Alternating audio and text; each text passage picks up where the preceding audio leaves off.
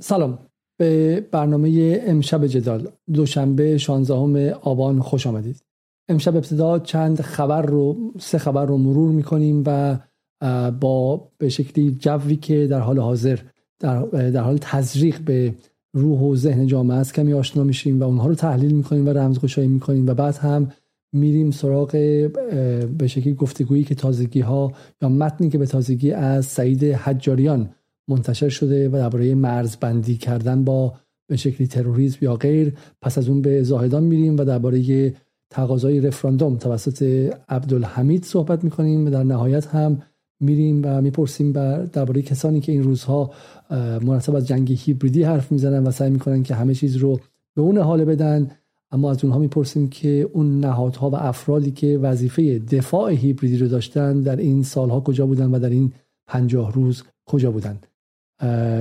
پیش از هر چیز از همه کسانی که در این هفته های اخیر من و بقیه دوستان رو همراهی کردن حمایت مالی کردن به Patreon ما پیوستن از طریق PayPal به ما کمک کردن در داخل ایران به ما کمک کردن از همه شما بسیار بسیار متشکرم و شما اجازه می‌دید که این برنامه ها ادامه دار شه تیم ما بزرگتر شه بتونیم editor های حرفه‌ای بگیریم و بتونیم به شکلی بخشی از بار مبارزه با این رسانه های تبهکار سعودی انگلیسی آمریکایی رو بر عهده بگیریم.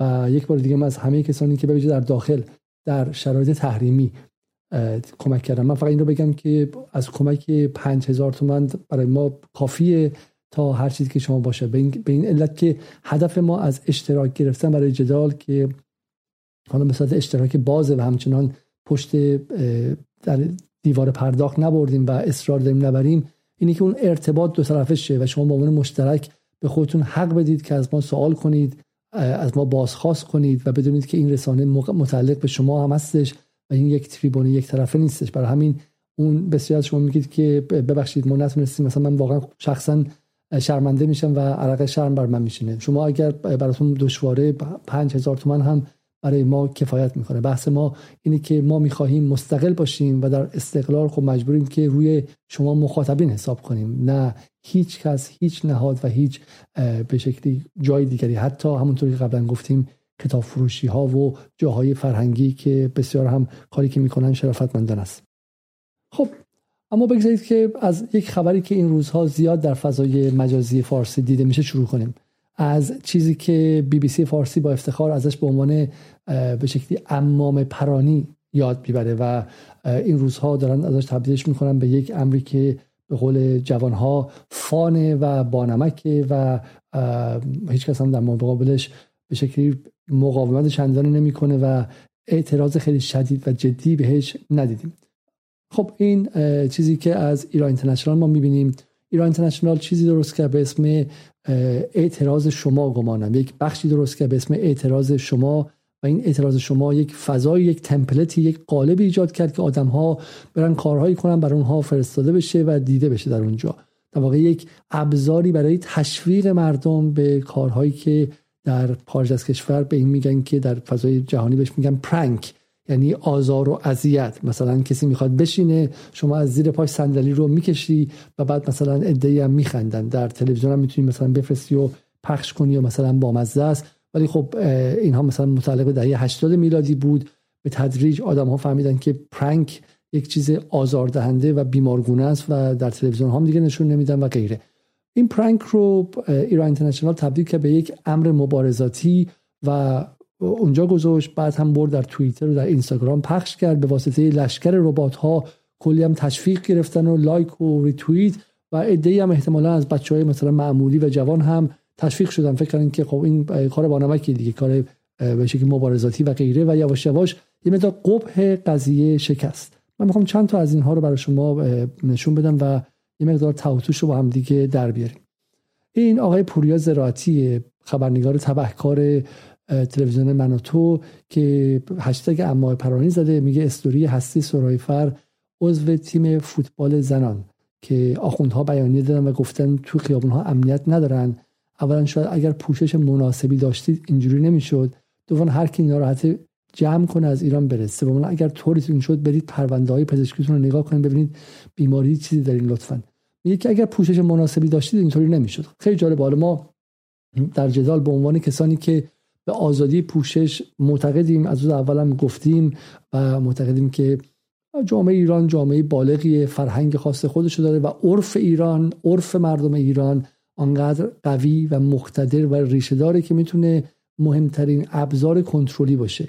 برای معتقدیم که و این عرف دستکاری شده است. عرفیه که به شدت درش اختلال به وجود اومده. به ویژه به واسطه رضا پهلوی و اختلالی که بر به واسطه کشف حجاب به وجود آورد و دستکاری عظیمی که در عرف ایران به واسطه و خشونت به خرج داد در مسجد گوهرشاد آدم ها رو کشت لباس رو از تن مردان ایران در آورد مجبورشون کرد کچهواری باشن و غیره.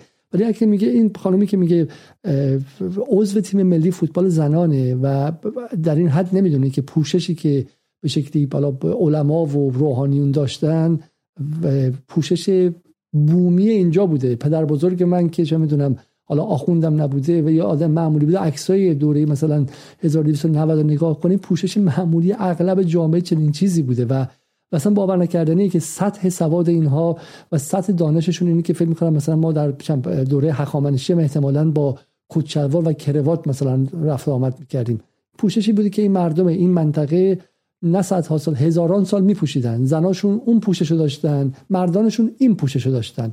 رضا شاه آمده درش اختلال به وجود آورده و من معتقدم که حالا اون بعد از انقلاب هم یک جوری حالا عرف رو باز درش مثلا یک اجباری کردن که حالا ما به اینجا رسیدیم. ولی لباس روحانی اون لباس سنتی و بومی مردم ایرانه. چقدر اصلا باور نکردنیه که این میزان کچ فهمید از تاریخ خودمون هست و ما اینجاست که میگیم استعمار ذهن ما رو به نسبت خود نسبت به خودمون به تاریخمون و هویت خودمون چنان غریبه می‌کنه که چیزهایی که اصلا کافی 50 سال 100 سال بعد پیش آلبوم رو ورق بزنیم رو ما باش آشنا نیستیم. آقای امین ثابتی که اونم باز با همین تلویزیون های اینترنشنال و غیره کار می‌کنه یکی از بهترین امام پرانی ها تا به حال این بوده. هر لحظهش پر از زیبایی است. دارن عادی سازی می‌کنن. یک امری که حالا میگم شاید آدما بگن آقا این گردن زدن نداره که خشونت نداره که چه اشکال داره؟ حالا دو, دو بچه اصلا امامه پروندن. بازم 1500 تصویر. این جایی که ساخته شده برای اینکه 1500 کشته که اینا ادعا می‌کنن در آبان 98 کشته شدن و اگر هستن ما باید بالا بفهمیم و غیره. ولی برای کار جدی ساخته شده به زعم خودشون و بودجه کلانی هم برای این قضیه گرفته از امای پرانی فیلم پخش می‌کنه. اگر شما برای این ساخته شدید که قربانیان آبان 98 رو که معتقد 1500 نفر بودن بیاین در موردشون دادخواهی کنین. دادخواهی شما به امام پرانی چه ربطی داره؟ یکی دیگه میگه مصادره امامه امتیازش از امام پرانی بیشتره. یعنی میگم این حالت بازیگوشانه ای که دارن بهش میدن و این رو تبدیل می‌کنن به یک امر فان امر تفریحی. علی قلیزاده جالب گفته این رو از بی بی سی گفته. چون بی بی سی هم با همون فرمت خودش میگه که یه فیلم پخش کرده بی بی سی. در اینجا شما می‌بینید این فیلم رو. من شاید مجبور شم که این رو آپلود کنم شما بتونید فیلم ببینید. یک دختر خانومی میدوه و عمامه از سر این روحانی ور میداره و بعد بی بی سی تیتر زده که اعتراضات ایران عمامه پرانی تو گیومه از چه زمانی آغاز شد؟ این تبهکارا خودشون از اون اینترنشنال شروع کردن یک چیزی رو به جامعه ایران تزریق کردن. بعد تشویق کردن با آدمهاشون با ربات هاشون بعد استبلیش کردن یعنی تثبیت کردن به عنوان یک امر پذیرفته شده اجتماعی و عرفی. تبدیل کردن بعد در موردش مقاله می نویسن به اسم امام پرانی از چه زمانی آغاز شد؟ این باور نکردنیه که رسانه ای که بی بی سی یعنی ای کاش یک نفر من که واقعا وقتم دیگه نمی‌رسه ولی ای کاش یک نفر این رو به فارسی به, انگلیسی ترجمه کنه. و در فضای انگلیسی بذاره که بی بی سی داره چنین کاری می‌کنه و بره به Ofcom شکایت کنه. ای کاش سفارت ایران این کارو می‌کرد. بی بی سی داره از یک عمل خشونت آمیز تبعیض آمیز توهین آمیز غیر قابل دفاع ازش به عنوان یک امر تاریخی مثلا یک پدیده اجتماعی روش مقاله علمی می‌خواد بنویسه فردا احتمالا. اصلا اصلا ترسناکی که چیزی که به درد پرنک و به درد دوربین مخفی و به درد چند وبسایت های مثلا بیمارگونه می‌خوره که مثلا آدمایی خود چند خود مریض این کارا رو کنن که میگم تو غربم تقریبا ممنوع شده این شوخی ها اینجوری که شوخی دستی ها که صندلی از زیر کسی بکشی یکی کسی مثلا با دو چرخه بره تو دیوار سرش بشکنه بعد مثلا مردم بخندن اینها. چنین جنسی رو بی بی سی فارسی به عنوان خبر داره داره انجام میده. علی قلی زاده درست میگه میگه این دیگر رسانه نیست. شبه رسانه است که در رقابت با به قول کارمندانش آشغال اینترنشنال به تولید سخیفترین و آشغالترین محتوا روی آورده. از ترویج پرتاب کوکتل مولوتوف با آمبولانس و ماشین آتش نشانی در ابتدای اعتراضات تا تبلیغ و تحسین امام پرانی در این روزها. این هم که فدراس... فدراسیون امام پرانی درست کردن خب؟ و این رو تا اینجا پیش بردن که حالا مثلا جم... زمان پرواز و غیره. یعنی دارم دارم میگم خشونت خیلی خیلی جدی رو دارن لوس می‌کنن و دارن کاری می‌کنن که شما اون کراهتش رو از دست بدید. خب و این فقط من به شما توضیح بدم. این کار یک نفر دو نفر و اینها نیستش. تیم فکری پشت اینه اتاق فکر پشت اینه. گروه های هستن احتمالا برای یکیشون بودجه گرفته یکیشون فدراسیون امام پرانی. خب یعنی بعد این زبان رو وارد می‌کنن. در در داره خشونت رو در اجزای مختلف وارد جامعه ایران می‌کنه. بعدیش کشیدن عباس بعدیش کشیدن چادره. اینها همون کاری که میگم رضا پهلوی کرد و تاریخ ما به خاطرش اصلا مدرن شدن در ایران به تاخیر افتاد. به خاطر خشونتی که در کار رضا پهلوی بود و در کار رضا قلدر بود مدرن شدن و به شکلی نوسازی اجتماعی در ایران واقعا با مشکلات فراوان بسیار از تناقضاتی که ما هنوز باشون سردرگریبانیم همین حجاب اجباری و غیره محصول اون خشونت و اینها داره این خشونت رو رسما به جای جای جامعه ایران میارن و و تبلیغ می‌کنن. خب این هم خب حالا ای جالبش وقتی میشه که اینها وارد فضای انگلیسی میشه. این یه نکته دیگه است و یک سطح دیگه ای داره. این مثلا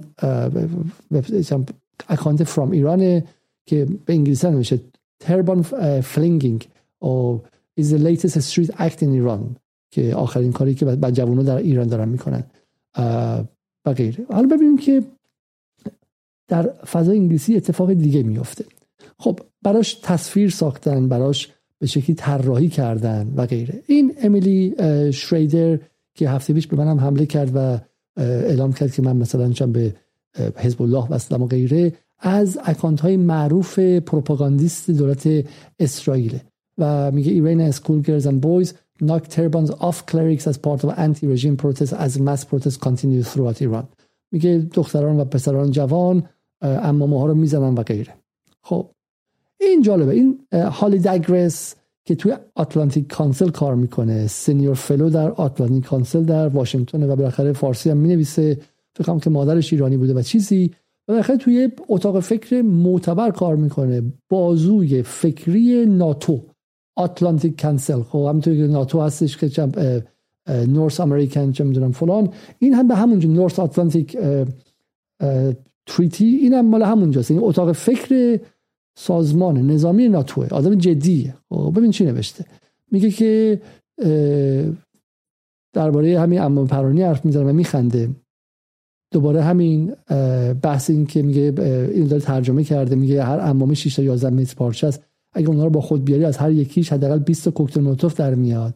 ببینید خشونت از امام پرانی شروع میشه بلافاصله میره تو کوکتل مولوتوف میره تو امر جنگی و توی جنگ شهری. و این قانون کیه؟ این قانون کسی که بسیار از خبرنگاران ایران و همین الان می‌تونم لیست برای شما بیارم خبرنگاران اصلاح طلب ایران باهاش تو فضای مجازی حداقل تا یه بار پیش که من دیدم خوشوبش می‌کردن چاق سلامتی می‌کردن و به شکلی گپ و گفت می‌زنن با هم دیگه. یعنی به هم دیگه وصلن به فضای به فضای رسانه ایران. و باور نکردنیه که چنین چیزی که هم توش خشونت فیزیکی و خیابانی از ساخت کوکتل مولوتوف هم به شکلی انسان آزاری هست رو این اومده و داره باش بازی رو تفریح می‌کنه. خب اینم باز حال دایگرس من می‌خوام شما چیز دیگه نشون بدم. ببینید جالبه که در فضای اما پرانی رو اینها دارن با شوخی می‌کنن که برای منی که تو انگلیس هستم اگر بگن که یک آدمی توی خیابون رفته و کپا یا خپا میگن فکرم فارسی خب کلاه یک یهودی رو باش بازی کرده و دست داده کن ف یکون میشه انگلیس. اصلا شوخی پوخی هم نداره خب. و به عنوان امر یهود ستیزانه از بالای کشور تا پایین کشور اعلام وضعیت اضطراری می‌کنن. اصلا شوخی پوخی نداره خب؟ شما اگر بخوای همینجوری بزنی رو سر یه جنبه شهروند یهودی و اون کلاه کپش رو کپا رو از سرش بندازی خون فیکون میشه. که کار اشتباهی هم نیست به نظر من چون این واقعا چم کلاهی که بندازی این نجات پرستی شوخی که نداریم که خب؟ تو اگر فردی رو هدف بگیری به خاطر یه نژادش به خاطر لباسش به خاطر هویتش این هویت ستیزی این شروع فاشیزمه. شوخی ندارم. اونا کارشون درسته. قضیه که اینا کارشون عجیبه خب. من می‌خوام بهشون نشون بدم. این کسی که در این کارو می‌کنه اگه فردا مثلا برای اون ایران اینترنشنالی که آغاز کننده ورزش امام پرانیه اگه از فردا ما تو انگلیس مثلا ورزش اون کلایی که سعودی ها می‌ذارن خب اون چیزی که بالا سرشون می‌ذاره اگه ما اون رو بخوام بپرونیم چی؟ اونم ورزش مقدسیه. اگه کلاه آره کلاه کارفرماهای ایران اینترنشنال رو بپرونیم آیا اون هم قابل قبول هستش؟ اگه بن سلمان بیاد اینجا و مشابه اون کارمندان فراوان بن سلمان توی لندن را برن یکی بیاد طلق بزن رو سرشون خب و اونم بپره پایین آیا این قابل قبوله یا اربده این لیبرال ها در میاد؟ اگر یک کپای یه دونه بچه یهودی بیاد و اونو بزنن این قابل قبوله یا نه اربده همشون در میاد خب ببینیم که چه اتفاقی افتاد اتفاقا این مسبوق به سابقه سال 2016 the European Coalition for Israel is launching an international where a Kippah campaign in order to raise awareness about the current threat facing the Jewish communities in Europe از سر یکی بچه چیزی کنده بودن در سال 2016 ائتلاف برای اسرائیل در ائتلاف اروپایی برای اسرائیل یک کمپین کپا به پوش کیپا به پوش را انداخت که همه باید بپوشن که در اتحاد با یهودیایی که بهشون توهین شده. خب حتی زن مسلمان هم پوشید خب در اونجا. چون دیگه شوخی پوخی نه مال ایندیپندنت خب مسلم women wear kippas over the hijabs in solidarity with Jewish community after anti-Semitic attack. زنان مسلمون هم در سولیداریتی و در همبستگی و آره، اتحاد با یهودی ها که پر بالا سرشون رو سر هجاب می‌ذارن که همه بفهمن که ما مخالف اینیم. در کجا اتفاق افتاد؟ چون triggered by assault in Berlin of two young men wearing skull caps. خب دو تا آدم رو چه می‌دونم دو تا آدم به یک یهودی تعرض کرده بودن. خب و این آغاز قضیه بود. اصلا شوخی نداره. ببین مثل تروریسم اینجا. اگه شالی ابدو کشته بشه تو علی علیزاده غلط می‌کنی که جرأت کنین ساکت بشینی. همه باید موضع بگیرن. ولی اگه تو شاچراغ بزنن 15 نفر ایرانی رو له کنن اهمیت نداره. حالا شده. کی اصلا کار خودشون شاید بوده باشه. چون این چرا سر صدا چه اینقدر چلوغش کردین شما. اگه امامه از سر روحانی و آخون توی ایران بپرونن توی قوم و تهران و جای دیگه حالا ورزش دیگه فدراسیون می‌ذاریم براش المپیک ممکنه فردا براش بذارن مدال طلا براش بذارن خب؟ ولی اگه کیپا از سر بچه 20 ساله چه می‌دونم یهودی بیاد بیرون همه همه باید بخدشن همه باید بخدشن این به خط شدن اون تصویر دیدین رهبران جهان آزاد در مراسم شالی ابدو همه به خط شدن خب؟ ما در حمایت از حق آزادی بیان حتی کان همه متحدیم. همه در حمایت از یهودیان متحدیم یهود ستیزی به هیچ وجه قابل قبول نیستش. ولی امام پرانی ورزشه. میگه که if you don't think anti-Semitism is real wear a ملک for a week. اگه فکر می‌کنین که یهود ستیزی واقعی نیست و جرأت داری یه هفته یارمولکه بپوش. خب یارمولکه من حدس می‌زنم که همون شبیه همون چیز هست خب همون همون کلاه هست جرمنی ربای اسکر تو ور اکیپا ای وای.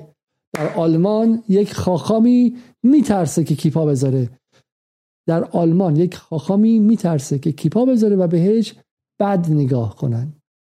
همین the first rabbi to be ordained in Germany since the Holocaust is so worried about being identified as a Jew that he often wears a baseball hat over his skull cap. بالای روی روی کیپاش خب یه دونه کلاه بیسبال هم می‌ذاره خب که معلوم نفهم این یهودیه. این به خودشون که می‌رسه ارزش های لیبرالی شوخی بردار نیستش. ولی به ما که می‌رسه خانم هالی گرس میاد میگه که چه می‌دونم خیلی با نمکه لبخند می‌ذاره. خب این اصل قضیه است. ببینید این ریاکاری اینها رو ببینید شما. ریاکاری اینها رو ببینید. یارو داره تو آتلانتیک کانسل کار می‌کنه حقوق می‌گیره. خب نماینده ارزش های آمریکایی انقدر اون ارزش ها مهمه که ناتو براش ببر جنگ کنه. ولی به خودشون که می‌رسه و به ما که می‌رسه دو تا استاندارد 180 درجه متفاوت با هم دیگه دارن. اینها رو ببینید شما. و بعد یه سری آدم به اینها دخیل بستن که اینا برای ما آزادی بیارن. بی بی سی. Germany's Jews urge not to wear kippas after attacks. خب. اعلام وضعیت اضطراری. یهودیان آلمان لطفا کیپا نپوشید تا اطلاع ثانوی تا اطلاع ثانوی. نان جویش من wearing کیپا این solidarity. مردان غیر یهودی در همبستگی. خب تو تو ایران از فردا امامه سر نکنن مردم ها. تو ایران که امامه که مال پدر بزرگای هممون بوده. یه تربان یک امامه به اون شکل مال پدر بزرگای هممون بوده. اصلا به نظر من از فردا در همبستگی برای اینکه دست این کسایی که دارن این غلط زیادی می‌کنن بسته من تو لندن بپوشم. چه اشکال داره؟ خب لباس سنتی کشور من بوده.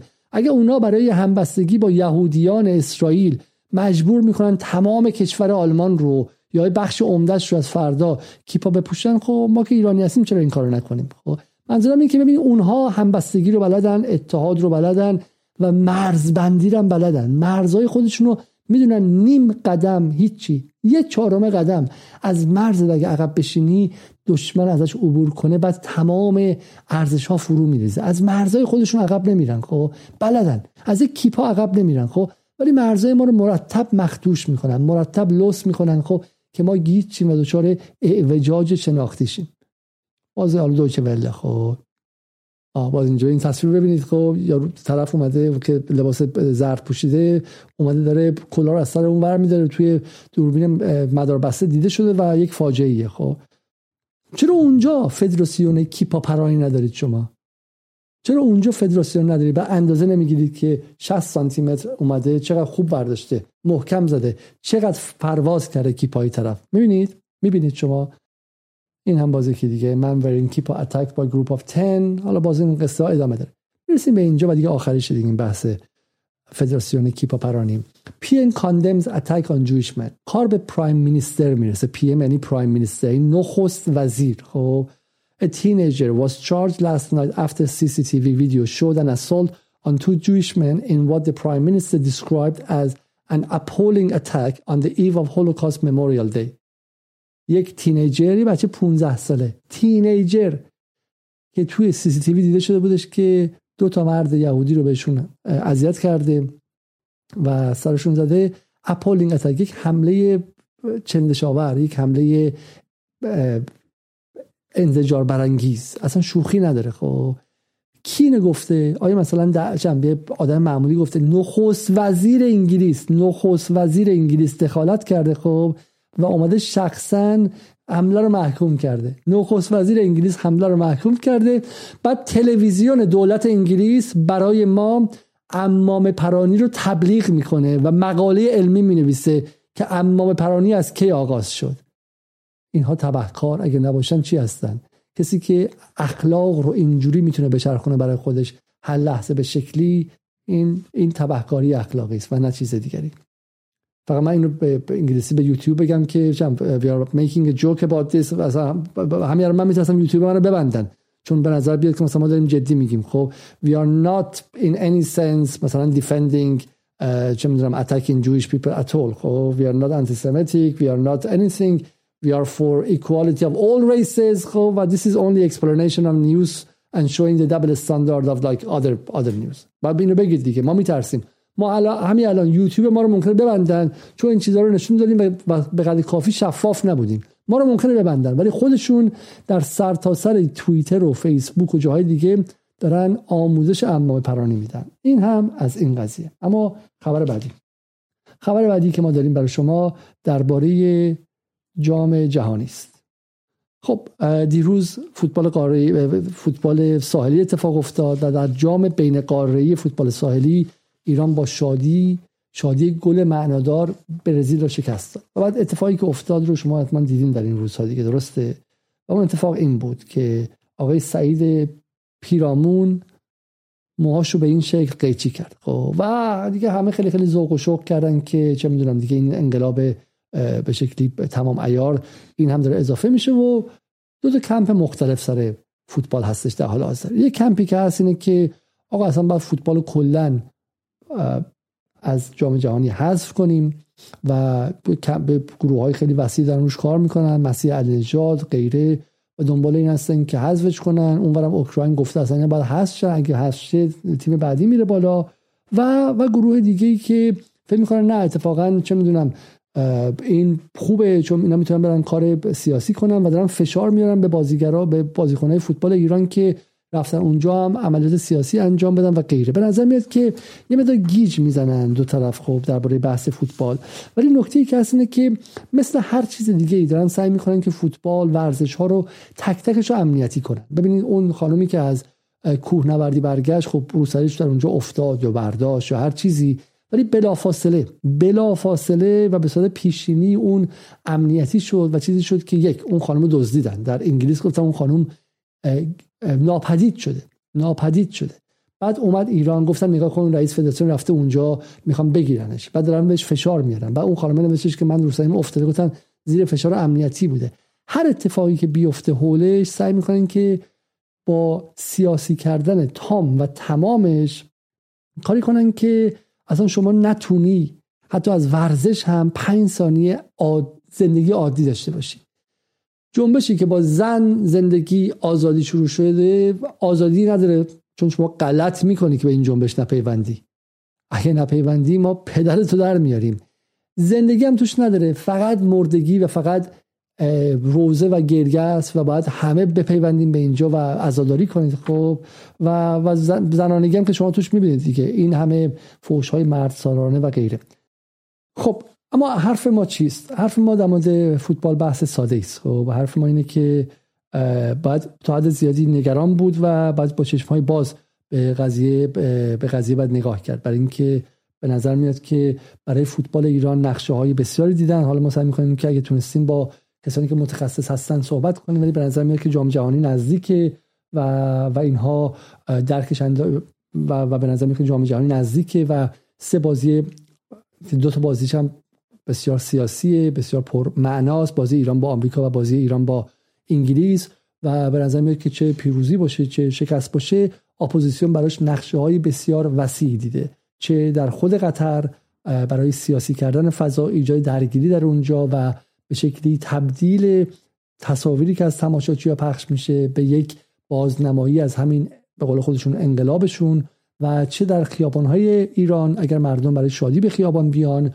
امکان حالا اتفاقات امنیتی و درگیری و غیره و برای همین به چشم به فوتبال. اصلا به یکی از تحلیل ها اینه که علت ادامه دار شدن قضیه ادامه دار کردن قضیه با زور و دنگ و با به شکلی روش های هیبریدی و غیره و اینکه برسونش به روز پنجم پنجاه دوم برای یک از دلایلش این بود که برسونن به این وضعیت فوتبال برای اینکه در اونجا امیدوار هستن که بتونن کارهای بزرگی انجام بدن و حالا در اونجا بتونن بتونن چیز کنن بتونن بتونن فضا رو به نفع خودشون مصادره کنن. خب این هم بحث فوتبال و اینکه از یک طرف خوشحالی می‌کنن که فلان بازیگر فوتبال تونست مثلا موهاشو اینجوری کنه و این یک تو دهنی بزرگ به جمهوری اسلامی بلافاصله گرافیتی در خیابان ها می‌سازن.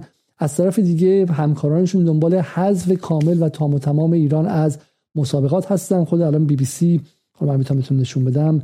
بی بی سی مقاله ای داشت در مورد اینکه چرا اصلا باید فوتبال ایران حذف شه. باور نکردنی است. خب باور نکردنی است که به همین سادگی من بتونم این برنامه رو به شما بسیار خوب. یک طرفش بی بی سی حرفش اینه که آیا فوتبال می‌تونه آیا, جام... آیا فیفا می‌تونه جام جهانی رو از اعتراضات ایران دور نگه داره؟ و, و بعدیش هم این بود که اگه بتونم برای شما پیدا کنم که چرا اصلا دلایلی که بتونن ایران رو از فوتبال حذف کنن چیست؟ که حالا میگم گروه های بسیاری هستش ایران اینترنشنال روش مانور فراوانی داده و غیره. اینم قصه دوم ما بود که برای شما داشتیم. اما قصه سوم شاید برای شما حتی جذابتر هم باشه. خب قصه سوم اینه که در این مدت خیلی گفتن که اگر انقلاب شه در ایران چه چیزی میشه. و خیلی گفتن که اگر انقلاب شه شش ماه دیگه فیلماش اومد. آقای شروین حاجی پور در استادیوم آزادی می‌خونه. من می‌خوام شما رو بیشتر از اون ببرم. تصور کنید که شش ماه دیگه تو ایران انقلاب تمام ایارشون انجام شده و چه اتفاقی میفته ساسی مانکن برای شما در استادیوم آزادی می‌خونه. و صد هزار نفر بچههایی که برای اون آهنگ ساسی مانکن در مدرسه ها شما می‌دیدید با آقامون جنتلمن فریاد می‌زدن و خوشی می‌کردن. الان بزرگم شدن دیگه می‌تونن تنهایی پاشن برن استادیوم آزادی و خوشی کنن. یا مهمتر از ساسی مانکن برای نسل حالا قدیمی تر نسل مثلا پدر مادرای من خانم گوگوش می‌تونه بیا در استادیوم آزادی آواز بخونه. چرا که نه؟ ایران آزاد شده الان بهار 1402 و گوگوش و ساسیمانکن در استادیوم 100 هزار نفری آزادی برای شما برنامه انجام میدن. اما یک مشکل کوچیک هستش.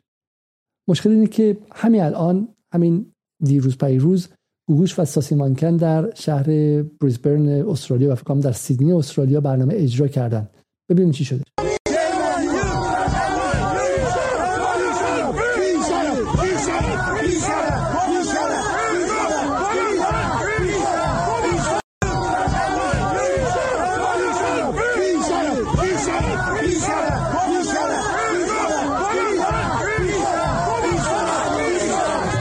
این خانم گوگوش هستن که بهشون میگن بیشرف بیشرف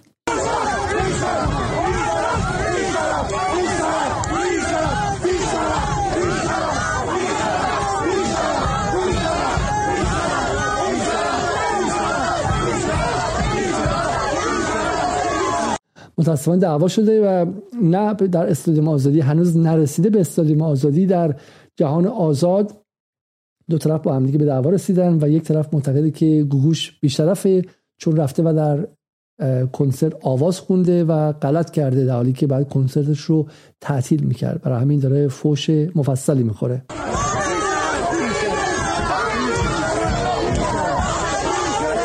مثل همون تصویرهایی که ما از تورنتو دیدیم هفته پیش دو طرف مفصل به جون همدیگه افتادن. من فقط چهره گوش برای من خیلی جذابه که فکر می‌کنین که من چرا من من که همه تلاشمو کردم خودم جز معترضین بودم فوش دادم و غیره یکی دیگر هم ببینیم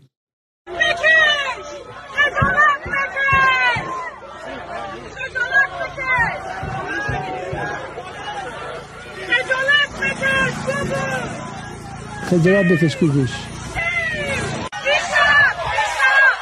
بیشرف بیشرف من هفته پیش به شما گفتم بیش طرف بیش طرف بیش طرف بهمون میگن فقط به ما نمیگن. خیلی اون دایره بیش ها زیاد شده و دو طرف هم به هم بیش طرف میگن. دایره کسایی که بغل اسماعیلون هستن به دایره کسایی که دور رضا پهلوی هستن میگن بیش طرف. طرفدار رضا پهلوی به طرفدارای مسیح النجات میگن بیش طرف. طرفدار مسیح النجات یواشکی به همشون میگن بیش طرف.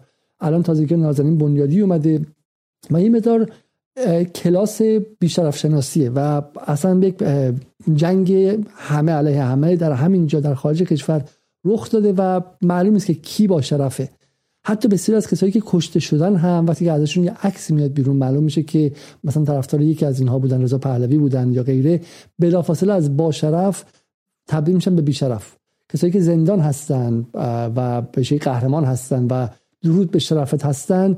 بعد که معلوم میشه که مثلا یه جمله گفتن یه توییتی نوشتن 15 سال پیش علیه رضا پهلوی توسط طرفداران رضا پهلوی میشن بی شرف بی شرف بی شرف و همین با شرف بی شرف یه مقدار مثل هوای لندنه که پنج دقیقه الان ابری بعد بارون میشه بعد آفتاب میشه. خیلی حساب کتابی بهش نیستش و هر لحظه شما می‌تونی با شرف باشی و پنج دقیقه بعدش بلافاصله می‌تونی بیشرف شی.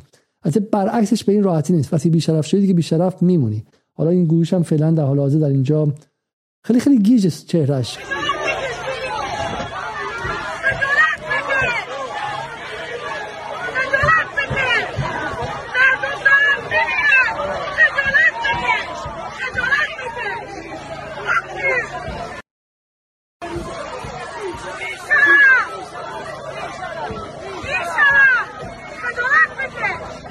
خیلی قشنگه.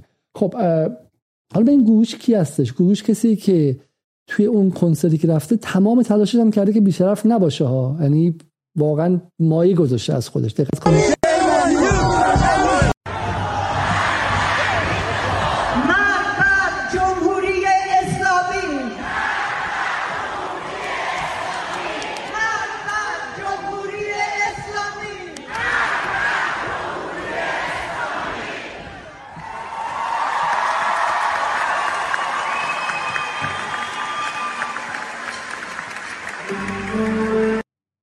یعنی بنده خدا مرگ بر جمهوری اسلامیش هم گفته به شکلی وظیفه‌شم انجام داده آینهاشم انجام همه کارو کرده ولی بازم یه ساعت بعدش در اونجا که اومده بهش گفتم بیشتر خب اما نفر بعدی کیه؟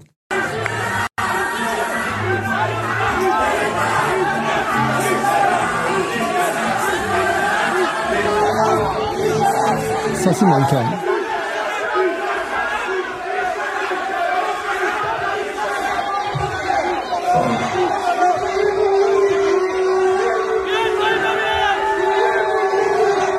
وقتی که دیروز با پیروز با خانم نصرآدی می‌گفتیم که مجاهدینی کردن فضای سیاست ایران منظور ما این بود. هیچ عرصه ای نیست که از این مجاهدینی شدن خلاص شده باشه. خب همه جا فضای مجاهدین خلقیه. اگه شما تو اروپا بوده باشید مجاهدین در دهه 80 میلادی 90 میلادی دقیقا همین کارا رو می‌کردن خب و شوخی نداشتن. این الان این فضای مجاهدینی تسری پیدا کرده و مجاهدین های جدید ولی با چهره های جدید. اونها حداقل شکلش معلوم بودش. و یه آرم و علامتی داشته. اینها در هزار شکل مختلف دارن میاد.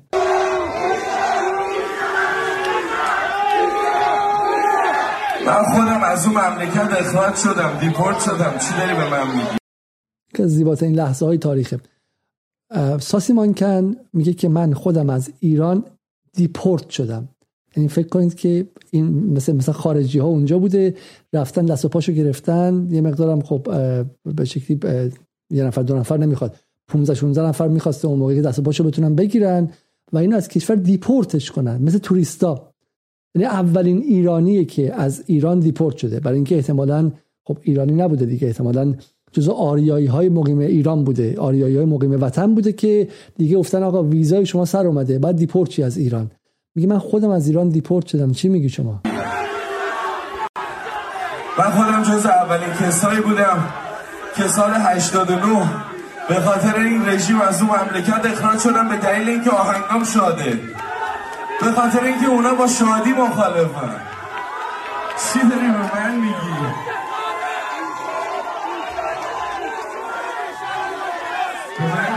بیشرف بیشرف. حالا ساسی مانکن گوگوش فکر می‌کنن که به همین سادگیه که چم شما بیای و چم دوتا آواز بخونید دوتا مرگ بر جمهوری اسلامی بگی و بعد با شرف باشی. نه. اصلا شوخی پوخی نداره. اولا که ما استقبال می‌کنیم از این کارها. ما معتقدیم که اگه قراره که تو ایران اینستاگرام بسته باشه و اون زن خاندارش هم توی شهرستان کوچیک که داشت با فروش ترشی و غذا از طریق چم اینستاگرام یه ارتزاق کوچیک می‌کرد نتونه ارتزاق کنه و اون کسی که توی بازار فلان شهر مغازه داشت تهدیدش کنن که مغازش ببنده همه باید ببندن. اصلا خب ساده بگم خیلی ساده و سریح بگم. آقا ما ساسی مانکن و اینها فعلا نمی‌خوایم. خب؟ ما اصلا من به همه توصیه می‌کنم. تک تک این کنسرت ها و بسته آهنگ شاد و رقص و آواز و نیستش که. تا زمانی که این رژیم سر کاره اصلا تموم. شادی بی پایان. غلط کردید شما. تو تورنتو و ونکوور و مونترال برین شادی کنید. خب؟ شادی بی شادی. دوم اصلا کبابی ها و فروش و مغازه های رستوران ایرانی. تمام. غلط کردید. غلط کردید کباب بخورید. خب کباب برگ با کوبیده اضافه. فقط باید خون جگر بخورید از این به بعد. فقط خون جگر. خود جگر نه. خون جگر می‌خواید تا این رژیم بره. تا اون زمان هیچ حق شادی و تو خونه ای معلوم شه مسیح علی آهنگ مازندرانی گذاشته غیر داده خب بعد بریم جلو خونش و پدرش رو در بیاریم. خب بکشیمش بیرون وسط خیابون. بکشیمش تو خیابون. شوخی نداریم که تو خیاب خونت بری آهنگ مازندرانی بذاری خوش باشی خب و مردم اونجوری اونجا اینجا اتفاق بیفته. این رژیم همچنان سر کار باشه. از الان به بعد فقط و فقط آموزش کوکتل مولوتوف آموزش میکس زدن به این چوبای بلند توسط صدف بیوتی و مبارزه مسلحانه. شادی هم نداریم. از همین الان من اعلام کنم. یلدا پلدام نداریم. خب یلدا چیه؟ خب بری انار بخوری. انار چی؟ خون مردم داره وسط خیابون میریزه. هفت سین هم نداریم هفت خین داریم. خب؟ هفت خین. هفت خین داریم برای اینکه سال سال عزاز سال کشته هاست و سالی که جمهوری اسلامی باید بره. تمام تمرکز باید روی چی باشه؟ روی رفتن جمهوری اسلامی باشه. ساسی منقن گوگوش هم لباس مباس و این چم نصف این اینستاگرام فارسی تبلیغ و مد و این مسخره بازی هست خب لباس هم فقط لباس نظامی از فروشگاه از میدون قزوین و غیره. و خیلی ساده بخوام بگم به شما ما می‌خوایم ایران رو چه فضای داخل ایران چه فضای خارج ایران به اردوگاه اشرف چهار تبدیل کنیم. یه اشرف تمام ایار بزرگ. اشرفی با 85 میلیون ایرانی. 5 6 میلیون خارج ایران 80 میلیون داخل ایران. نه شادی داریم نه فوتبال داریم خب نه والیبال داریم. نه صخره نوردی داریم نه کباب اضافی داریم. خب نه گوجه اضافی. غلط کردی تو گوجه بخوری. فلان فلان شده. گوجه چیه؟ غلط کردی وسیع اینجا تو کباب دیده بشی زرش پلو بخوره. نه فقط خونه جگر. فقط خونه جگر تا این رژیم بره. همه چی باید متوقف شه. تمام ایار ولی اگه شما می‌خواین داخل ایران رو متوقف کنید باید خارج ایران متوقف شه. برای من استقبال می‌کنم. از این وزیر مجاهدینی ساسیمانکن می‌خواد بره یه شب. مثلا چند سی دلار به جیب بزنه ده دلار به جیب بزنه غلط کرده ساسیمانکن خب؟ خانم گوگوش هم غلط کرده خب؟ اگه قرار باشه که زندگی مردم داخل ایران رو تا مرز جنگ داخلی ببرید غلط کردین خودتون اونجا بخورید و بخوابید و چم بچاپید خب؟ تمام. اگر انترتینمنت اینداستری در داخل ایران از بین بره ساعت سرگرمی شما اونجا نباید بتونید روز راحت داشته باشید. و این زیبایی قضیه است. این زیبایی قضیه است که این کسانی که با تبهکاری و با همراه شدن با جمع رفتن که فضای ایران رو ناامن کنن. چون جاهای خودشون راحت. ساسیمانکن با 1700 کیلو وزن راحت نشسته بود محکم. خب مثل سامورایی به قول خودش. نشسته بودش حالشو می‌برد. ولی حالا دیگه نمی‌تونه این کارو کنه. خب شما که رفتید ایران رو ناامن کنید فکر این خودتون تو الی و تو لندن راحتید حالا این ناآرامی دودش به چشم خودتون هم میاد. خب برای همین این هم قصه سوم ما.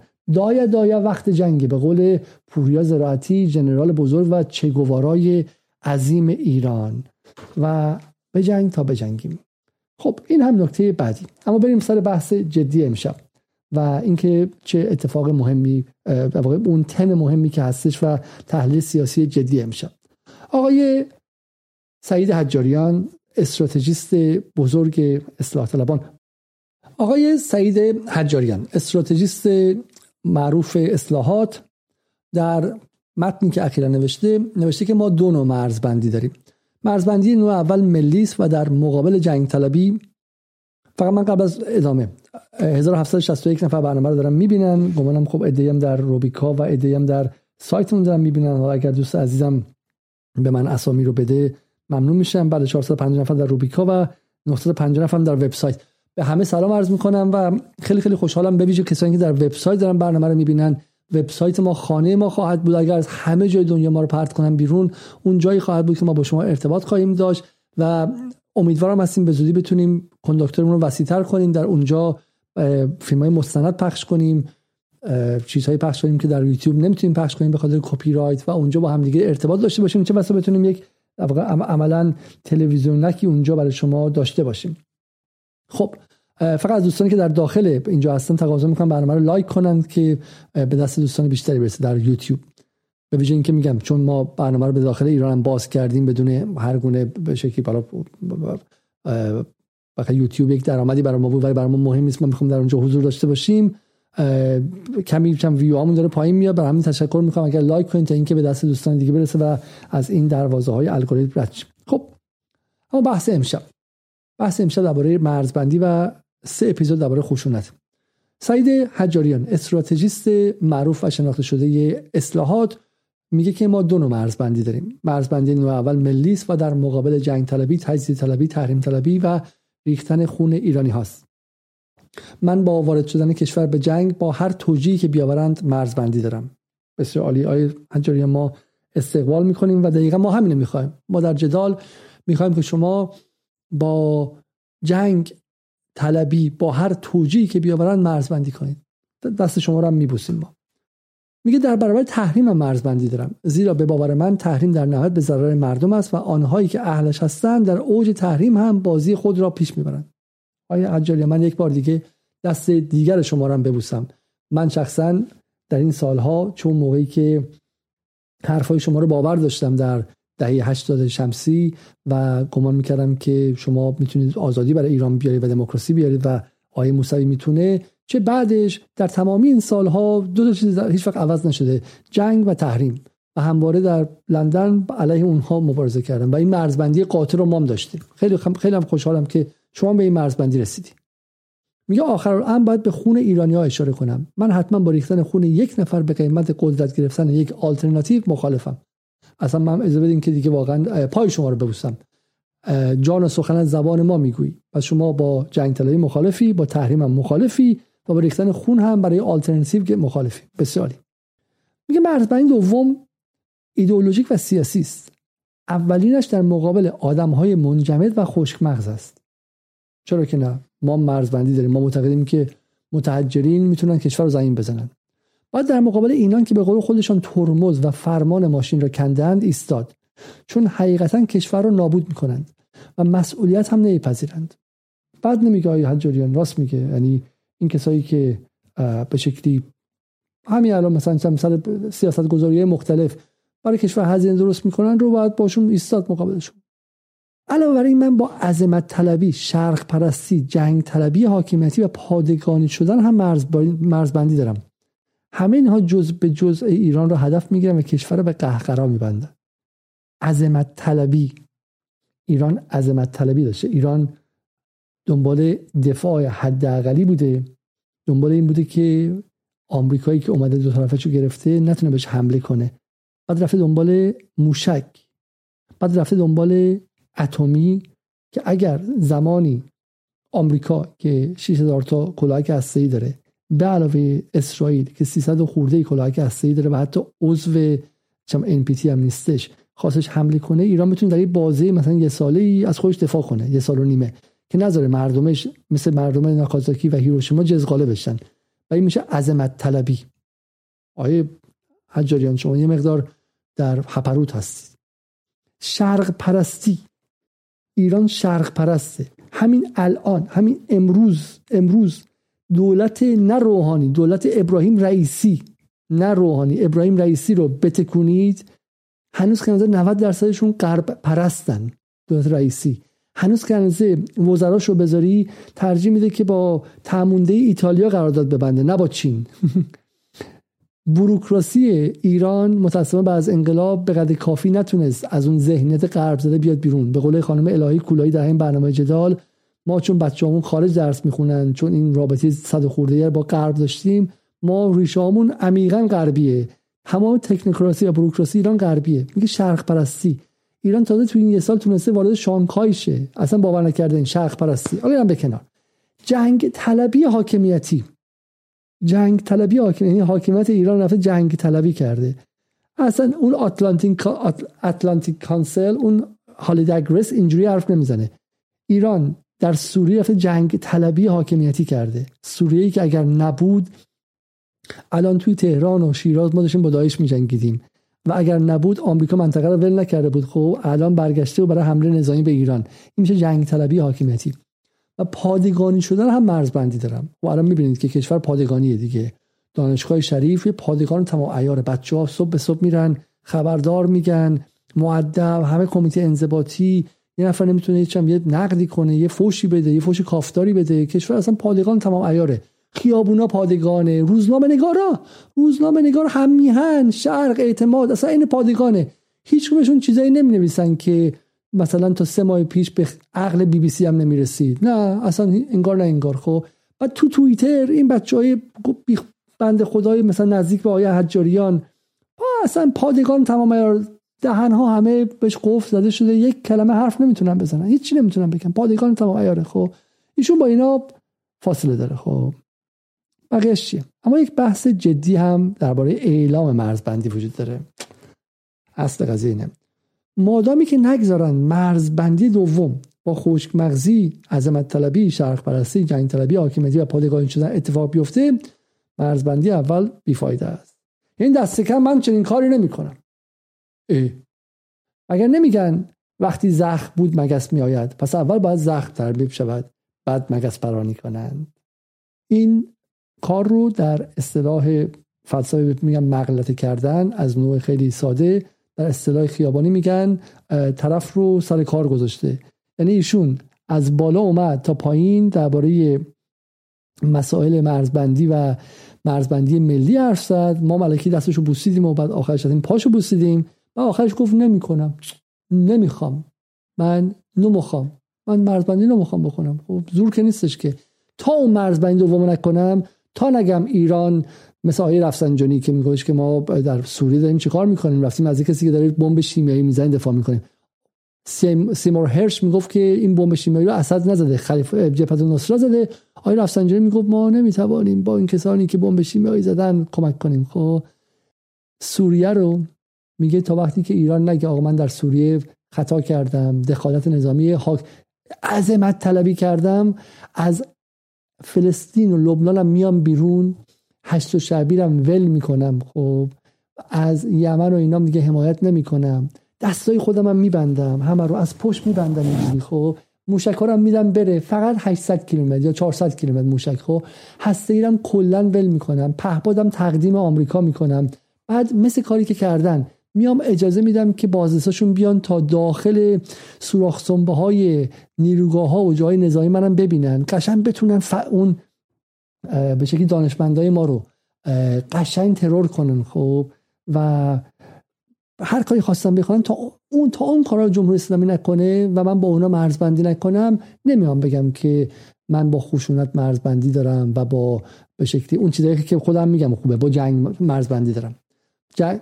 با, جنگ مرزبندی خیلی خوبه. لازم هم هستشا ولی من تا اون دومی رو انجام ندم این انجام نمیدم. مشروط می‌کنه.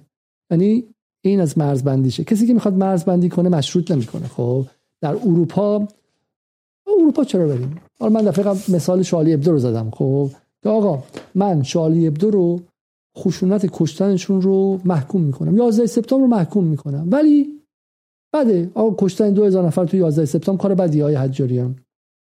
ولی قبلش اول بعد آمریکا بیاد و حضورش در خاورمیانه رو باش مرزبندی کنه و بگه من از خاورمیانه میام بیرون. و همینطور بعد بگی که من به شکلی مثلا ناتو رو ازش میام بیرون و از بمب فلان استفاده نمی‌خوام تحریم نمی‌کنم عراق ول کردم اینا. اون کارا رو کنید تا من بگم 11 سپتامبر محکوم است. کسی جرأت داشته این کاری کنه؟ کسی بعد از شوالی ابدو می‌تونست بگه آقا فرانسه داره تو مالی اون کارو می‌کنه داره اینور مسلمان کشی می‌کنه فلان می‌کنه. اول من با اونا مرزبندی می‌کنم بعد با تروریسم مرزبندی می‌کنم. امنیت در کجای جهان مرزبندی براش مشروط بوده به مسائل دیگر؟ چرا راه دور بریم مثلا چرا راه دور بریم ما؟ سال 78 بود گمانم که سعید اسکر اومد و با یک تفنگی مقابل شورای شهر سعید حجاریان رو ترور کرد. اگه یادم باشه درسته؟ خب. من آیا اون موقع می‌تونستم بگم که من با ترور سعید حجاریان مخالفم؟ اما اول اول باید اصلاح طلبا با آمریکا مرزبندی کنن. باید با سازگارا مرزبندی کنن که داره از همون داخل ایران با Bush Foundation ارتباط می‌گیره. باید با اون دانشجوهاشون فاطمه حقیقت جو و غیره که از همون داخل تهران مشغول ارتباط گیری بودن باید با اونا مرزبندی کنن. باید اول اصلاح طلبا مرزبندی رو انجام بدن تا من بگم که سعید عسگر تروریست بوده و غلط کرده که به حجاریان شلیک کرده. آیا من چه این کاری می‌تونستم بکنم در اون موقع یا خیر؟ آیا من می‌تونستم که به شکلی یک ترور رو یک عمل خشونت آمیزی که در همه جای جهان به صورت مطلق ابسولوت ابسولوت یعنی بدون اما و اگر بدون پیش شرط و پس شرط بدون موکول شدن به این یا اون قید. به صورت بدون قیدی محکومه رو مشروط کنم به چیز دیگه. خیلی هرکس نمی‌تونه. من نمی‌تونم ترور محکوم کردن ترور سعید حجاریان رو مشروط کنم به اینکه اول اصلاح طلبا برن با غرب و با اسرائیل و با اون نیروهای داخلشون که مثلا غرب گراتر هستن و برانداز هستن و مخملی هستن مرزبندی کنن. نه من مرزبندی وظیفه خودمه. باید با خشونت مرزبندی کنم. تو به عنوان یک ایرانی وظیفته که برای با جنگ طلبا مرزبندی کنی. فارغ از اینکه در داخل متحجرین چی هستن یا نیستن. حالا بگذاریم که در واقع همه اون مفاهیم اول رو تو دومی آوردی.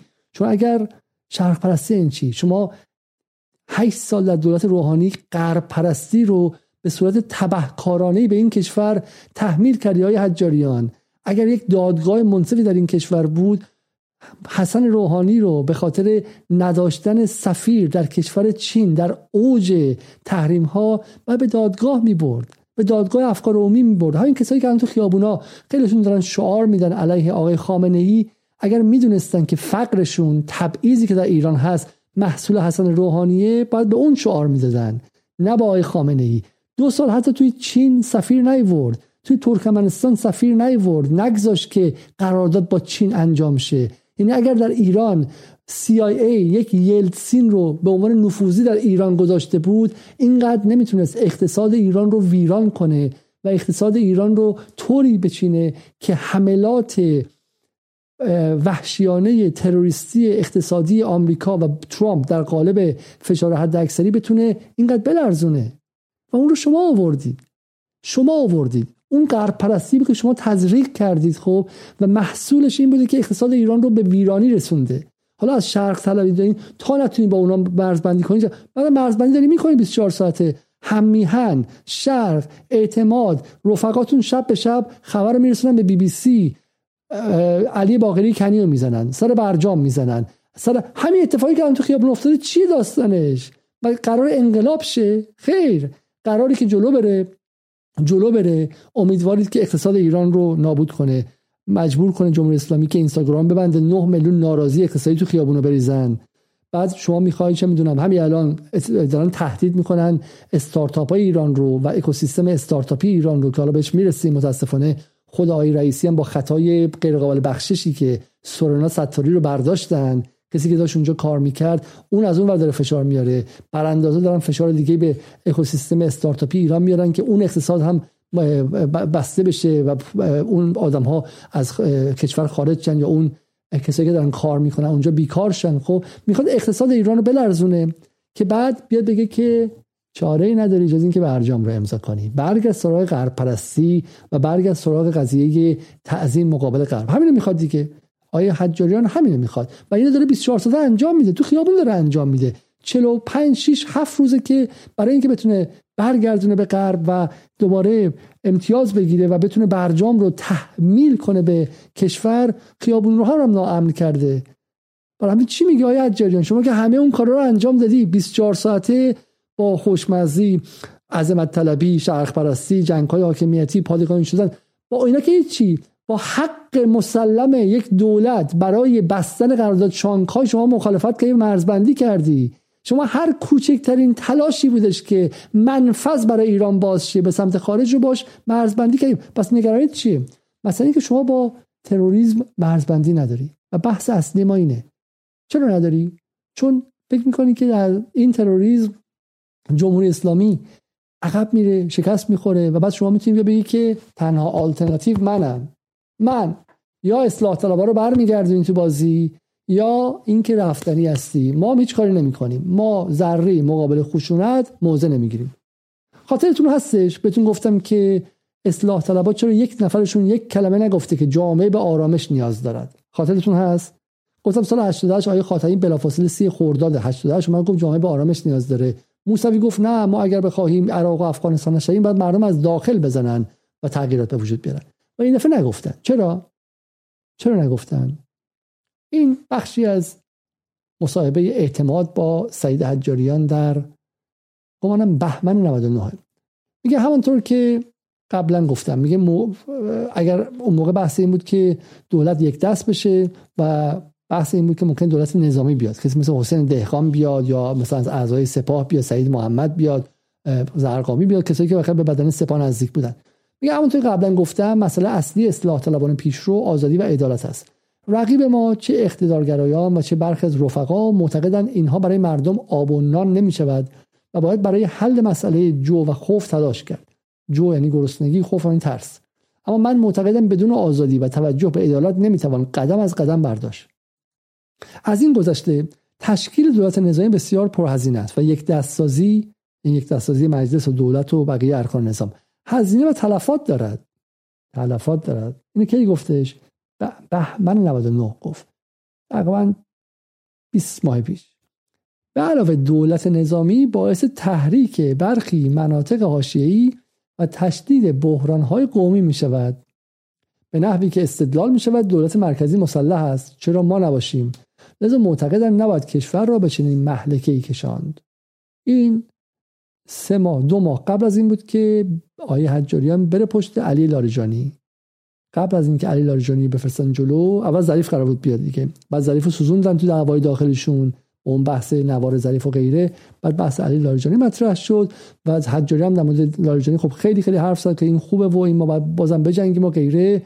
اون که نشد باز فضا تند شد و ما به صندوق کاری نداریم و ما اصلاح طلبان به شکلی جامعه محوریم. جامعه محور هم می‌تونیم ببینید دیگه. همین آتیش زدن ماشین و به شکلی کشتن سربازان در کرج و غیره. اصلاح طلبی جامعه محور. حالا من توهین نمی‌خوام بکنم ولی می‌خوام شکلی کاریکاتوری بسازم از اصلاح طلبی. بسیار از اصلاح طلبان حداقل در پایگاه اجتماعیشون هستن که به امنیت ملی تقید دارن. و من از اونها می‌خوام بپرسم که شما با آیه حجاریان بگید. من از آیه خاتمی می‌پرسم. آیه خاتمی تنها کسی بود که با من شاه چراغ رو هم محکوم کرد. از آیه خاتمی می‌پرسم. آیه خاتمی شما با حجاریان توی یک مجمع میشینید.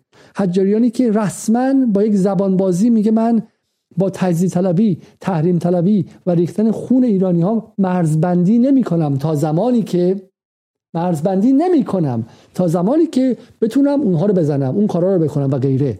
یعنی مرزبندی مشروط می‌کنه. آیا خاتمی شما با کسایی رفتی پای کار سیاسی که با تجزیه طلبی تحریم خواهی و ریختن خون ایرانیان مرزبندی مطلق نمی کنند. تا وقتی که بتونن دعواشون رو با اون ور اون ور اون ور انجام بدن. و فارسی ساده شو بگم من. تو وقتی بتونن تو مجلس نماینده داشته باشن. تو وقتی بتونن به ریاست جمهوری برگردن. تا زمانی که توی این دیگ سری که میجوشه برای اونا نجوشه همین هست که هست برای حجاریان. سرباز کشته میشه تو کرج فدای سر حجاریان. بسیجی آتیش زده میشه توی اکباتان. فدای سر حجاریان. حجاریان گفته یا ما هستیم یا این کشور نخواهد بود. خب خیلی واضح گفته اینجا. خب دولت نظامی بازی تحریک برخی مناطق حاشیه‌ای و تشدید بحرانهای قومی می شود آیا حجاریان زاهدان رو دیده؟ کردستان رو دیده؟ میگه ما نباشیم. اگر ما نباشیم اون اتفاقات میفته خب به نظر من این مسائل خب این مسئله خیلی مسئله مهمی است و ببینم من چیزی دیگه پیدا کنم برای شما. آیا حجاریان یک جمله دیگه هم داره. میگه ما نباشیم ناامنی هرج و مرج و اعتراضات می شود خاتمی اشتباه کرد تحریم انتخابات تابو نیست. اگر ما اصلاح طلبان مزمحل شویم وقت می شود ناامنی و ناپایداری. اصلاح طلبان کنار زده شوند جامعه به سمت هرج و مرج می در اون شرایط با جامعه خشمگین مواجه می شویم که دیگر قاعده پذیر نیست و اعتراض هم می کند من می‌خوام این رو به شما نشون بدم که بدونید که حرف من از خودم نیستش این حرف. خب و سندش هم به شما نشون بدم که قشنگ ببینید. خب یک نکته هست. ما اینها رو ماهاست رصد کردیم. اگه یادتون باشه در جدال برنامه بود بعد از داستان مشهد و بعد از اتفاقی که در مشهد در بهار افتاد سر قضیه سر قضیه به شکلی استادیوم و ممانعت از ورود زنان به استادیوم و همون موقع ما بخشی از این چیزا رو نشون دادیم و اعلام خطر کردیم اون موقع. گفتیم آقا اینها برای نقشه خیلی جدیتری از اینکه شما فکر می‌کنید اومدن. خب. و الان متاسفانه می‌تونید ببینید دیگه که ذره هم عقب نمیرن و حتی این شرایط. ما فکر می‌کنیم که بالاخره شرایط که تندشه یه جوی عقب میرن دیگه. این آیه حجاریانه میگه ما نباشیم ناامنی و هرج و اعتراضات می‌شود. و پایینم میگه میگه اگر ما اصلاح طلبان مزمحل شویم اون وقت چه می‌شود. ناامنی و ناپایداری. این مال کیه؟ مال فروردین 1401 بعد از دقیقا همون موضوع همون موضوع ورزشگاه. همزمان دو تا از این اکانت های تقریبا سازمانی اینها اومد چی گفتش؟ یکیشون گفتش که نسل ما با دو تا توپ و تشر ول می‌کردن می‌رفتن. به این نسل برای گرفتن حقش مجبور شدید اسپری فلفل بزنید. نسل بعد رو با گلوله هم نمی‌تونید از حقش محروم کنید. بعد های دوزاری. و از اون عجیبتر اکانت طباطبایی نژاد بود. طباطبایی نژاد ما دنبال کردیم. بالا اسنادی داریم که معتقدیم که این اکانت به شکلی اکانت غیر واقعی احتمال زیاد متعلق به میسم شرفی خواهرزاده غلام حسین الهام. میسم شرفی اصلا به دایش ارتباطی نداره و بیشتر از نزدیکان آقای بیژن زنگن است. و این رو دقیقا در 20 مارس یعنی هفتم فروردین گفت فعتبر یا اولو الابصار یعنی به خاطر اینکه در ورزشگاه مشهد به زنان اسپری فلفل زده بودن چیزی رو گفت که خطابش باید رهبر ایران باشه و واقعا آدم شرم می‌کنه که کسانی که این اکانت تا دو ماه تا یک سال پیش داشته احتمالا برای یکی از وزارت های ایران کار می‌کرده ها این اکانت اکانت مجاهدین خلق نیست این اکانت از تیرانا اداره نمیشه ها. این اکانت از لندن اداره نمیشه این اکانت احتمال زیاد نزدیک به کسیه که همین الان توی دزفول شرکت به شکلی ترابری و شرکت حمل و نقل دریایی داره. داره تو ایران رانت می‌گیره. ولی رانتش بعد از رفتن آقای زنگنه کم شده و چیزی میگه که خطابش آقای خامنه ایه و میگه فعتبرو یا اول الابصار و این رو ما همون موقع در برنامه عید ما نگاه کنید. ما اعلام وحشت کردیم. از اینکه در ایران تبهکارانی وجود دارن که چون سهم خودشون از کیک قدرت و ثروت تا حدی کم شده ثروت هم نه کیک قدرت کم شده ایران و رهبرش رو تهدید به قذافی شدن می‌کنن این سی مارچ 22 در اکتبر این درست شش ماه بعد چه اتفاقی افتاد؟ کلمه قذافی از دهان مسیح علی نجات بیرون اومد. در مقابل سازمان ملل. ارتباط معنایی و ارتباط ایدئولوژیک و ارتباط منطق رفتاری بین اصلاح طلبان و براندازان اینجاست که ما باش حرف می‌زنیم. ما میگیم آقا بین شما که اصلاح طلبید و بین اونها که برانداز هستن خب اون مرزبندی هرگز رخ نده. مرزبندی کنید. بگید آقا ما با رفتن جمهوری اسلامی مخالفیم. ما با هزار چیز جمهوری اسلامی فاصله داریم. من با خودم با جمهوری اسلامی فاصله دارم. من یک سوسیالیستم من یک عدالت خواهم من همین الان بگم خیلی میگن که چه تضمینی است که علیزاده عوض شه علیزاده عوض نشه جدال عوض شه جدال عوض نشه.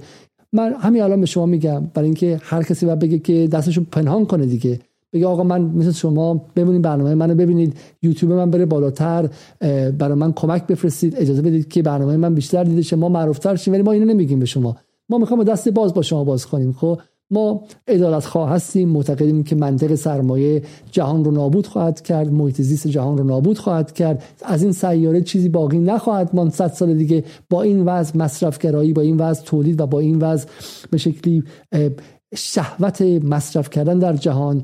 از ایران هم با این منطق سرمایهداری با ایران مالها با اطلس مالها با چیزهای مختلف احتمالا جامعه ایران فرو پاشیده خواهد شد. بخشش داریم می‌بینیم احساس تبعیضی که در جامعه وجود داره از بین رفتن ارزش های بومی سرمایه امری جدید امری مدرن و مثل طوفان کشورها رو در هم میتنه و از بین می‌بره فرهنگ ها رو و غیره. شما لازم نیستش که برین بخشنامه حجاب بذارید وقتی که سرمایه بیاد ایران مال بیاد همه چیز رو از بین می‌بره. برای همین ما اصلا اون وجهه متناقض جمهوری اسلامی هم نمی‌فهمیم که یک بخش سرمایه‌داری به شیوه آمریکایی بخش دیگهش مبارزه با آمریکا در منطقه و غیره است. اینا اصلا الان داریم میگیم هزار سال هم گفتیم و غیره. ولی حرفمون خیلی ساده است. ما تا به رغم اینکه غیر خودی هستیم و جایی هم در جمهوری اسلامی نداریم تا پای جان برای حفظ جمهوری اسلامی نیستیم. چون معتقدیم جمهوری اسلامی ظرفی است.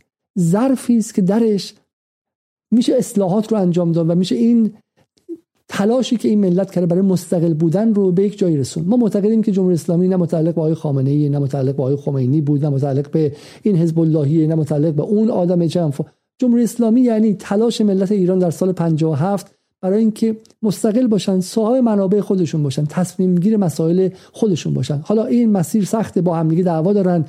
مذهبی ها با غیر مذهبی ها لورا با کردها همه با هم میگن ولی به شرطی که این دعوا درون این ظرف جمهوری اسلامی باشه. این ظرف که از بین بره همه این میر پایین میریزه. نه قومیتی میمونه نه مذهبی میمونه نه استقلالی میمونه و هیچی. و ما معتقدیم که وقتی لنز رو بالا میاری تمام این دعوای جهانی علیه جمهوری اسلامی نه به خاطر حجابشه نه به خاطر اسلامشه نه به خاطر اینه که مثلا چم تو خیابون به شهروندش مثلا شلیک کرده یا نکرده نه به خاطر اینکه زندان داره یا نداره نه به خاطر آزادی بیانه نه هیچ چیز نیست. به خاطر اینکه که گفته 42 سال پیش گفته من می‌خوام استقلال داشته باشم. آقای آمریکا من نمی‌خوام نوکر تو باشم. آقای شورای من نمی‌خوام نوکر تو باشم. من می‌خوام صاحب نفت خودم گاز خودم صاحب این کشور باشم خب؟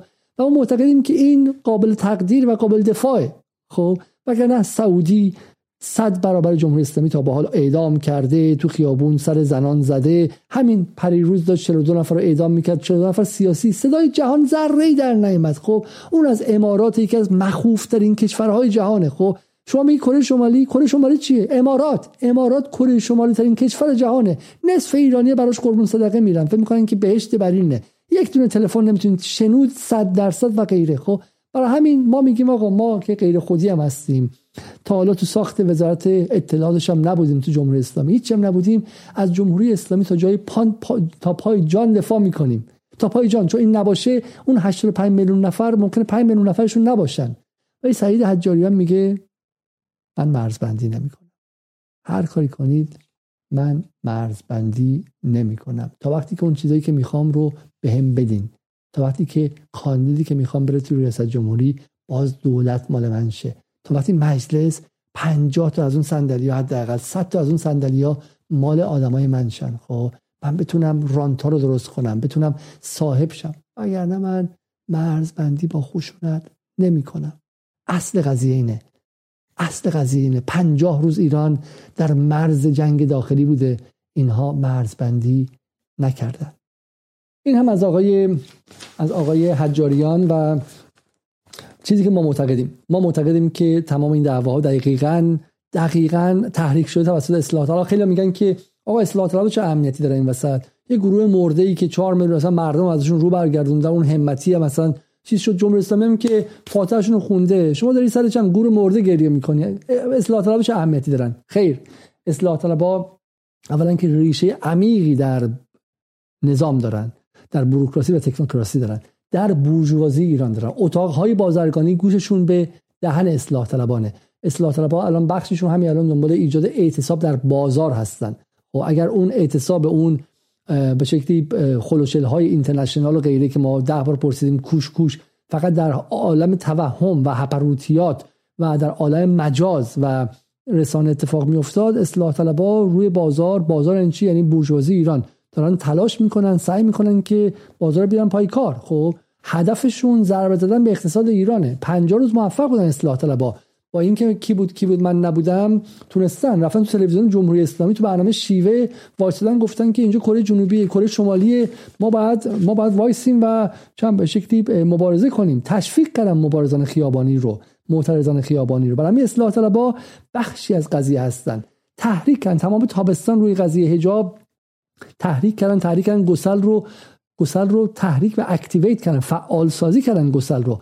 گسل که فعال شد همشون عقب نشستن قشنگ نگاه کردن که این گسل تشدید شه آتیش بیشتر شه بیشتر شه. یک دونشون نگفت که آتیش بده. حالا بعد 50 روز قسمت های مختلف طیف مختلف اومده. جهانگیری میگه زمان گفتگوی ملی آمده است.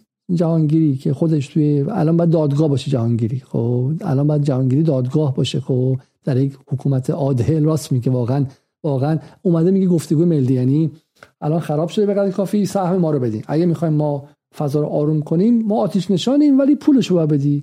آتیش نشانیم ما ولی فضا رو با پول با تعداد سر صندلی مجلس رانت بیرون نفت رو بده. یکی از بندرها رو به ما بده. پالایشگاه رو به ما بده. خب اونو به ما بده. اینو به ما بده تا اینکه ما بیایم و بگیم آرامش مهم است.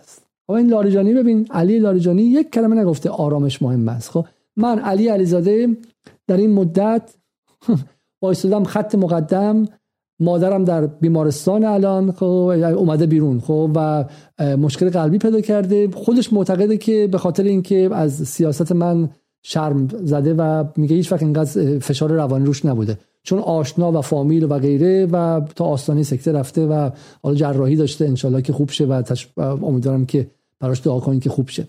منی که هیچ جای این نظام نیستم اینجا ولی علی لاریجانی یک کلمه نگفته. ناطق نوری یک کلمه نگفته. کسایی که وزیر اطلاعات بودن علوی یک کلمه نگفته. اینا براشون امنیت مهمه. یا وزیر اطلاعات بوده. وزیر اطلاعات جمهوری اسلامی بوده خب؟ اینا حرفای ساده ای ها. حرفای ساده ای برای همین فکر می‌کنن که من می‌خوام مثلا جمهوری اسلامی پول بده. من می‌خوام این ساده بهتون میگم جمهوری اسلامی تا ابد و در به غیر خودی پول نمیده خب؟ اگه عقلش می‌رسید خب اتفاقا حرکت رو به جلوی بود. نه میده نه ما اون پول رو می‌خوایم خب؟ و بفهمی که هیچ کس نمی‌تونه با پول سعودی رقابت کنه خب؟ اگه جمهوری اسلامی یک قرون می‌خواست بده سعودی یک میلیونشو می‌داد. اونجا داره جمع داره مای 10000 20000 پوند میده. یک کشوری که داره نفت میفروشه. عقلتون برسه و دهنهای آلودتون رو دیگه باز نکنید خب؟ سعودی که سالی چم داره روز 8 میلیون بشکه نفت میفروشه چیکار داره به جمهوری اسلامی که روزی یه میلیون بشکه رو داره مخفیانه میفروشه. برای همین مطمئن باشه اگه کسی دنبال پول بود سعودی رو ول نمی‌کرد بیا سراغ جمهوری اسلامی. خب یک. ولی چرا ما میایم وای میسیم این وسط؟ چرا ما میایم وای میسیم این وسط؟ و اعضای جمهوری اسلامی اولد گارد جمهوری اسلامی کسایی که سازندگانش بودن چهل ساله چهل سال بقیه رو حذف کنه علی لاریجانی خب شبا داره راحت راحت میخوابه. خب منتظره که روز چلم روز پنجاهم روز شستم روز هفتادم روز هشتادم بشه قشنگ خراب شه همه چی.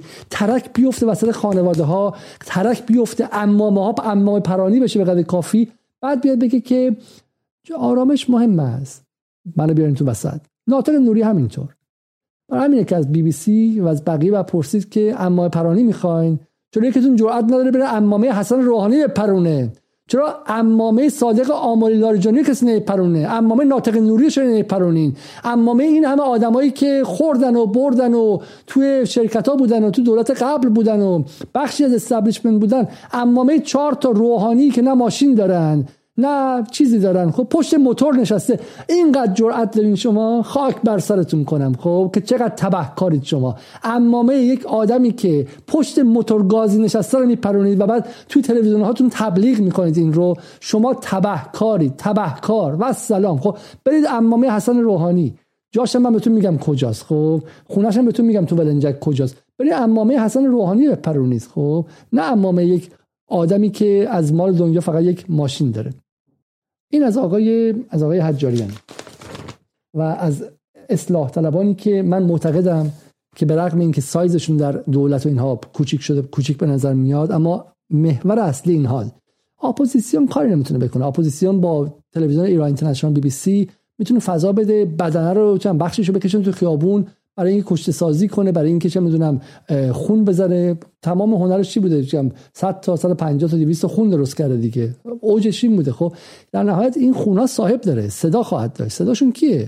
صداشون از هم میهن از شرق از اعتماد بیرون خواهد اومد. از دهن حجاریان بیرون خواهد اومد که محکم وایساده میگه هنوز وقتش نیست. مرزبندی نمی‌کنیم. هنوز وقتش نیست. بعد بمونه قشنگ نظام عقب بره در خودش فرو بره شکست بخوره. خب اما اون موقع است که میان میشینیم پای چانه زنی از بالا. چانه زنی از بالا. خاطرتون هست؟ فشار از پایین چانه زنی از بالا. تئوری حجاریان در سال 76 و دقیقا همون تئوری که داره اینجا عملیاتی میشه. این هم از آقای حجاریان. بریم سراغ داستان بعدی. اینم می‌خوام شما ببینید اگه تونستید. خب من مهمه. آقای تفرشی. یک نفر دیگه که ایشون هم باز در تلویزیون هفته پیش دو سه هفته پیش حضور داشتن. خب اینایی که من میگم اینها رو از خودمون در نمیاریم. خب ایشون در تلویزیون بودن. ایشون از نزدیکان حسام الدین آشناست. حسام الدین آشنا استراتژیست رسمی حسن روحانی و داماد دری نجف آبادی وزیر سابق اسبق اطلاعات. اینها استبلیشمنت جمهوری اسلامی هستند ما دوربین مخفی نداریم اینجا. ما شما می‌تونید ابدا از مسیح علی نجات بگید از چه می‌دونم پوریا زراعتی بگید ولی دعوا عمیقا دعوای داخلی است. دعوا عمیقا دعوای داخلی است این بار. این بار دعوای دو جناحه یک جناحی که داره دولت رئیسی رو زمین می‌زنه و به خاطر دولت رئیسی داره جمهوری اسلامی رو زمین می‌زنه و به خاطر جمهوری اسلامی داره ایران رو زمین می‌زنه و داره با ایران بازی خطرناکی می‌کنه. بازی که ممکنه اون آغازگرش باشه اما پایان دهندش نیست. ما وحشتمون از این کاری که اصلاح طلبا می‌کنن این نیستش که اصلاح طلب بده اصولگرا خوبه. اصلاح طلب و اصولگرا احتمالاً چه من جفتشون دو طرف چی میگن سرتپای یک کربسن برای مردم. بحث ما اینه که بازی که اصلاح طلبا برای قدرت گرفتن و برای برگشتن به قدرت دارن می‌کنن بازی که ممکنه درش ایران به خطر بیفته و ممکنه که هزینه هزینه سنگینی باشه. ببینیم که مجید تفرشی صدای مستقیم آقای حسام الدین آشنا چه چیزی میگه؟ شما. یه راه اینه که شما تمکین کنید به خواست اکثریت مردم.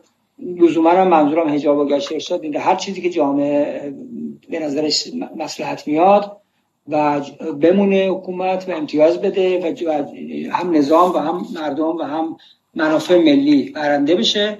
یا اگر این پیدا کنه در دراز مدت ایران تبدیل به کامبوج میشه پول پول میشه. 10 میلیون نفر آدم باید بکشه برای که بمونی من خیلی روش میگم خدمت شما. و ده میلیون آدم بکشی که بمونی در وسط یک بحران وسط بحران همه جای دنیا میگن بحران بخوابه. 11 سپتامبر آقا 11 سپتامبر ما می‌دونیم چه 11 سپتامبر شد. خب پاتو از خاورمیانه بکش بیرون آمریکا. 11 سپتامبر نمیشه خب. ولی وسط بحران دارن جنازه رو می‌کشن بیرون. یکی بگه که بله یا اونجا میمونی یا 10 میلیون نفر دیگه هم کشته میشن فلان میشن. این آدم برای ایجاد التیام نیومده. این آدم برای ریختن بنزین رو آتیش اومده. این می‌خواد بیشتر شه بیشتر شه بیشتر شه. چرا؟ چون کارفرماش می‌تونه برگرده به قدرت. اصل قضیه اینه. اینها وطن ندارن. اینها ملی نمی‌فهمن. اینها مفاهیم ملی حالشون نمیشه. منافع ملی متوجه نمیشن. تو نوشته هاشون هستا هستا. ولی کسی که در وسط یک بحران میگه که حاکمیت دو راه بیشتر نداره یا تن دادن به خواست مردم یا در دراز مدت عاقبتی مثل کامبوج ده میلیون کشته برای حفظ نظام احمق حفظ نظام یعنی حفظ ایران. حفظ نظام که برای نظام که جدا از ایران نیستش که نظام این نظام سیاسی که مردم ایران گرده هم آورده. نظام که مال یه سری آدم نیستش که که مثلا بگی نظام چیز جداگانه ای از اینجا جوهرش متفاوته. ایران تا به حال وجود نداشته. غیر از نظام. ایران در زمان پهلوی که حکومت نبوده که. در زمان قاجار یک ممالک محروسه بوده که تیکه تیکه داشته ازش جدا می شده اولین باری که در این تاریخ مدرن نظام حکومت شده ایران ایران شده اینه این نظام است. غیر از اون چیزی نبوده. این نظام پر از ایراد که سر تا پاشم شاید نشد 24 ساعت تحمل کرد. هر روز جاش خراب میشه یه جا دیگهش خراب میشه. اولین باری که در تاریخ مدرن این مردم یک دولت ملت بومی ساختن خودشون ساختن. خودشون ساختن و با یه هزینه هم ساختن. 300 هزار شهید دادن کشته دادن وایسادن تیکه تیکش مال خودشونه. یعنی چی؟ برای حفظ نظام ده میلیون کشته. برای حفظ ایران. حفظ ایران. و این حرفش اینه دیگه. میگه حاکمیت دو بیشتر نداره. تو می‌تونی بگی آقا در دراز مدت یا حتی در میان مدت ما باید بریم حرف مردم بپذیریم. و این کاملا حرف مقبولیه. ما باید ارتباط بگیریم. حکمرانی ما ایراداش زیاد پرهزینه است. مثل ماشینی که همش داره دود می‌کنه. خب این منم بلدم. ازشون خیلی خیلی بهتر بلدم چون درسشو خوندم برخلاف ایشون خب. ولی ولی با یه فرق. وسط بحران وقتی که شکم مریض باز جراح بالا سرشه تو نمیای ایراد بگیری از دماغش از صورتش از چیزای دیگه که بعد یالا بعد رژیم غذایی تو عوض کنیم این بعد اول شکمش بسته شه. این بحران باید بخوابه آرامش باید برگرده. بعد ما می‌تونیم صحبت کنیم درباره چیزهایی که لازمه تا این بحران ها تکرار نشه تا التیام پیدا کنه. خب ولی کسی که میگه آقا دو راه بیشتر نداری. دو راه بیشتر نداری. یا تن دادن به خواسته مردم. خواسته مردم ماییم دیگه. فقط بدونید مردم یک کلمه شالاتانیه من کاری ندارم از ذهن کی میاد هر کی میگه مردم مفهوم سیاسیه. مفهوم علمی و جامعه شناسی نیست. مفهوم سیاسی برای یارگیری از مردم. هر کی میگه مردم بدونید که داره از منافع خودش حرف می‌زنه. چون مردم که یکی نیستن که. مثلا مردم نیست 13 آبانم بیرون اومدن تو خیابون مردمن دیگه. اون آدم نیستن. مردم فقط مردم کسایی که با شما و ترانه علی دوستی میگن روحانی دوستت داریم روحانی دوستت داریم. اونا مردم هم و اونایی که 13 آبان میان میرن اربعین میرن جای دیگه مردم نیستن. پس این حرفش اینه. میگه که دو را بیشتر نداره حاکمیت. آقای خامنه یعنی. یا تن به خواست ما میده. اصلاح طلبا اعتدالیون جهانگیری بیژن زنگنه روحانی حسین فریدون. ما خواست داریم. خب ما خواست داریم. ما مثل منافع داریم. همینجوری علکی نیستش که. صاحب حالا اون موقع ما به شوخی می‌گفتیم که دولت هیچ کار است و ما اصلا کاری نیستیم. ادای اپوزیسیون در می آوردیم ولی بالا دیگه هر بچه می‌دونه دیگه. ما 8 سال وزارت راه دستمون بود. همه اون قراردادهای عظیم عظیم. راهن چم هواپیما خریدن. رو بخوام مال دست جیبش تو جیب ما می‌رفتی که وزارت بهداشت دست ما بود. عظیم عظیم. وزارت تعاون وزارت اون چی بود؟ آیه شهید کندری داشت. وزارت کار. اصلا با چم با ده ها صندوق بیمه و تامین اجتماعی و غیره اینها. یک بهشت برینی بود. ما رو انداختین بیرون. ما رو برگردونین ما رو برگردونین یا اونه یا کامبوج می‌کنیم اینجا رو. حرف مجید صفیشو باید اینجوری بخونید شما. آقای خامنه ای دو راه بیشتر نداری. یا به خواست اعتدالیون و اصلاح طلبان تم می‌دهی یا در دراز مدت ما اینجا را مثل کامبوج می‌کنیم. با ده میلیون کشته برای حفظ نظام. با ده میلیون کشته با ده میلیون کشته خب؟ اون یکی هم که گفته بود قبلش دیگه خب؟ اون یکی هم گفته بود خب؟ بله این یکی هم گفته بود گفته بود که آقا فعتبرو یا اول الابصار خب؟ خیلی رسما گفته بود که آقا عبرت بگیرید. وگرنه اینجا رو لیبی می‌کنیم. یکیشون می‌خواد لیبی کنه اینجا رو خب؟ یکیشون می‌خواد یکیشون می‌خواد اینجا رو لیبی کنه. نهاش پیدا کردم براتون. یکی می‌خواد لیبی کنه اینجا رو خانم تبا تبایی که معلومه کدوم از آقایون هستن. یکی می‌خواد لیبی کنه اون یکی می‌خواد کامبوج کنه. خب خیلی رسمی دارن حرف می‌زنن اصلاح طلبا. اصلاح طلبا برخلاف سال 84 تا 88 بی صبر شدن. اواخر عمر نسلشونه بی صبر شدن. دفعه قبل چهار سال وایسادن تا کشور رو منفجر کردن. این دفعه 13 ماهه. شوخی پوخی ندارن. یا عقب میری ما اینجا رو کامبوج می‌کنیم. خب این نکته رو شما از من نظر بگیرید. چون در ماهای آینده در ماهای آینده زیاد خواهید شنید از اصلاح طلبا. خب از اصلاح طلبا شما زیاد خواهید شنید و خواهند اومد. الان خشونت موفق شده گسرها رو تشدید کنه برای فاکتور کردنش میان. برجام باید انجام شه. بدون برجام کشور فرو خواهد ریخت. خب صدای مردم رو بشنوید. انتخابات آزاد بگذارید. رفراندوم بگذارید. فلان بگذارید. خب خواهند اومد و مثل کسی که قاتلی که به صحنه جنایت برگشته باشه. الان اومدن اینجا می‌خوان چیزها رو بر جابجا کنن. اول معلوم نباشه کار خودشون بوده. بعد می‌خوان بیان سهمشون رو بگیرن. قتل انجام شده حالا می‌خوان سهمشون بگیرن. سهم وراثتشون می‌خوان بگیرن. خب خیلی بحث طولانی شد. ما می‌خواستیم خیلی خیلی کوتاه حرف بزنیم. الان حدودا 129 دقیقه شده. من خیلی سریع میرم اینجا رو. بحث زبان که می‌خواستم می‌خوام بحث بحث زاهدان بود. آقای مولوی عبدالحمید در چند روز پیش گفتش که باید رفراندوم باشه. اگر رفراندوم نباشه نمیشه و رفت سراغ بحث رفراندوم و غیره. من معتقدم که آیه مولوی عبدالحمید هم داره با آتیش بازی می‌کنه. یکی از این امامای جمعه آقای رفیعی نجات فکر حرف درستی داره بگه که بترسید اگر امام پرانی مچه آیه عبدالحمید هم امامه من میره هم امامه تو میره هم امامه شیعه میره هم امامه سنی میره هم مردم شیعه کشته میشه هم مردم سنی کشته میشن. بازی نکنید. با آتش بازی نکنید. امنیت این کشور امنیت انگلستان نیست که 400 سال حکومت پیوسته داشته. امنیت انگلستان نیست که هنوز که هنوز 100 میلیارد دلار فقط خرج ترایدنت و موشک های اتمی از زیر دریایی بالا بیاش کردن. انگلیس نیست که عضو ناتوه. این کشور در وسط جهنم آفریده شده. این کشور در وسط جای آفریده شده قرار گرفته که به خاطر اینکه منابع وسیعی داره همه میخواستنش. خب این وضعیت بسیار امنیتی بوده. حفظ مرزها در این منطقه کار سختیه. باش بازی نکنید. حفظ امنیت کار سختیه. امنیت اصلا بکسله. رشته های امنیت اصلا پارشه چسبوندنش به همدیگه کار سختیه. سال 58 چپ های مارکسیستی ایران بعضیشون رفتن در کردستان و امنیت رو پاره کردن با نگاه های ماجراجویانه. کردستان هنوز چهل سال بعد بر چهل دو سال بعد بر نگشته به حالت عادی. رنجش رو مردم کردستان بردن کولبر شدن. چون حاکمیت سیاسی جرأت نداشت سرمایه گذاری راحت کنه اونجا. فکر می‌کنه اونجا می‌تونه هر لحظه جنگ داخلی بشه. مثل همین الان که داره می‌بینید. بلوچستان همینطور. مناطق حاشیه ایران به خاطر عدم اعتماد به نفس دولت مرکزی از امنیتشون به قدر کافی رنج دیدن. سختی کشیدن. اونا نیازمند اعتماد سازی متقابل بین مردم اونجا و حاکمیت مرکزی از یک سو و امنیت هستن. بازی نکنید باشون خب همه حرف ما به آقای عبدالحمید مثل همون حرف حجاریان اینه. خب و حالا یه نکته خیلی جالب من شما نشون بدم اینجا.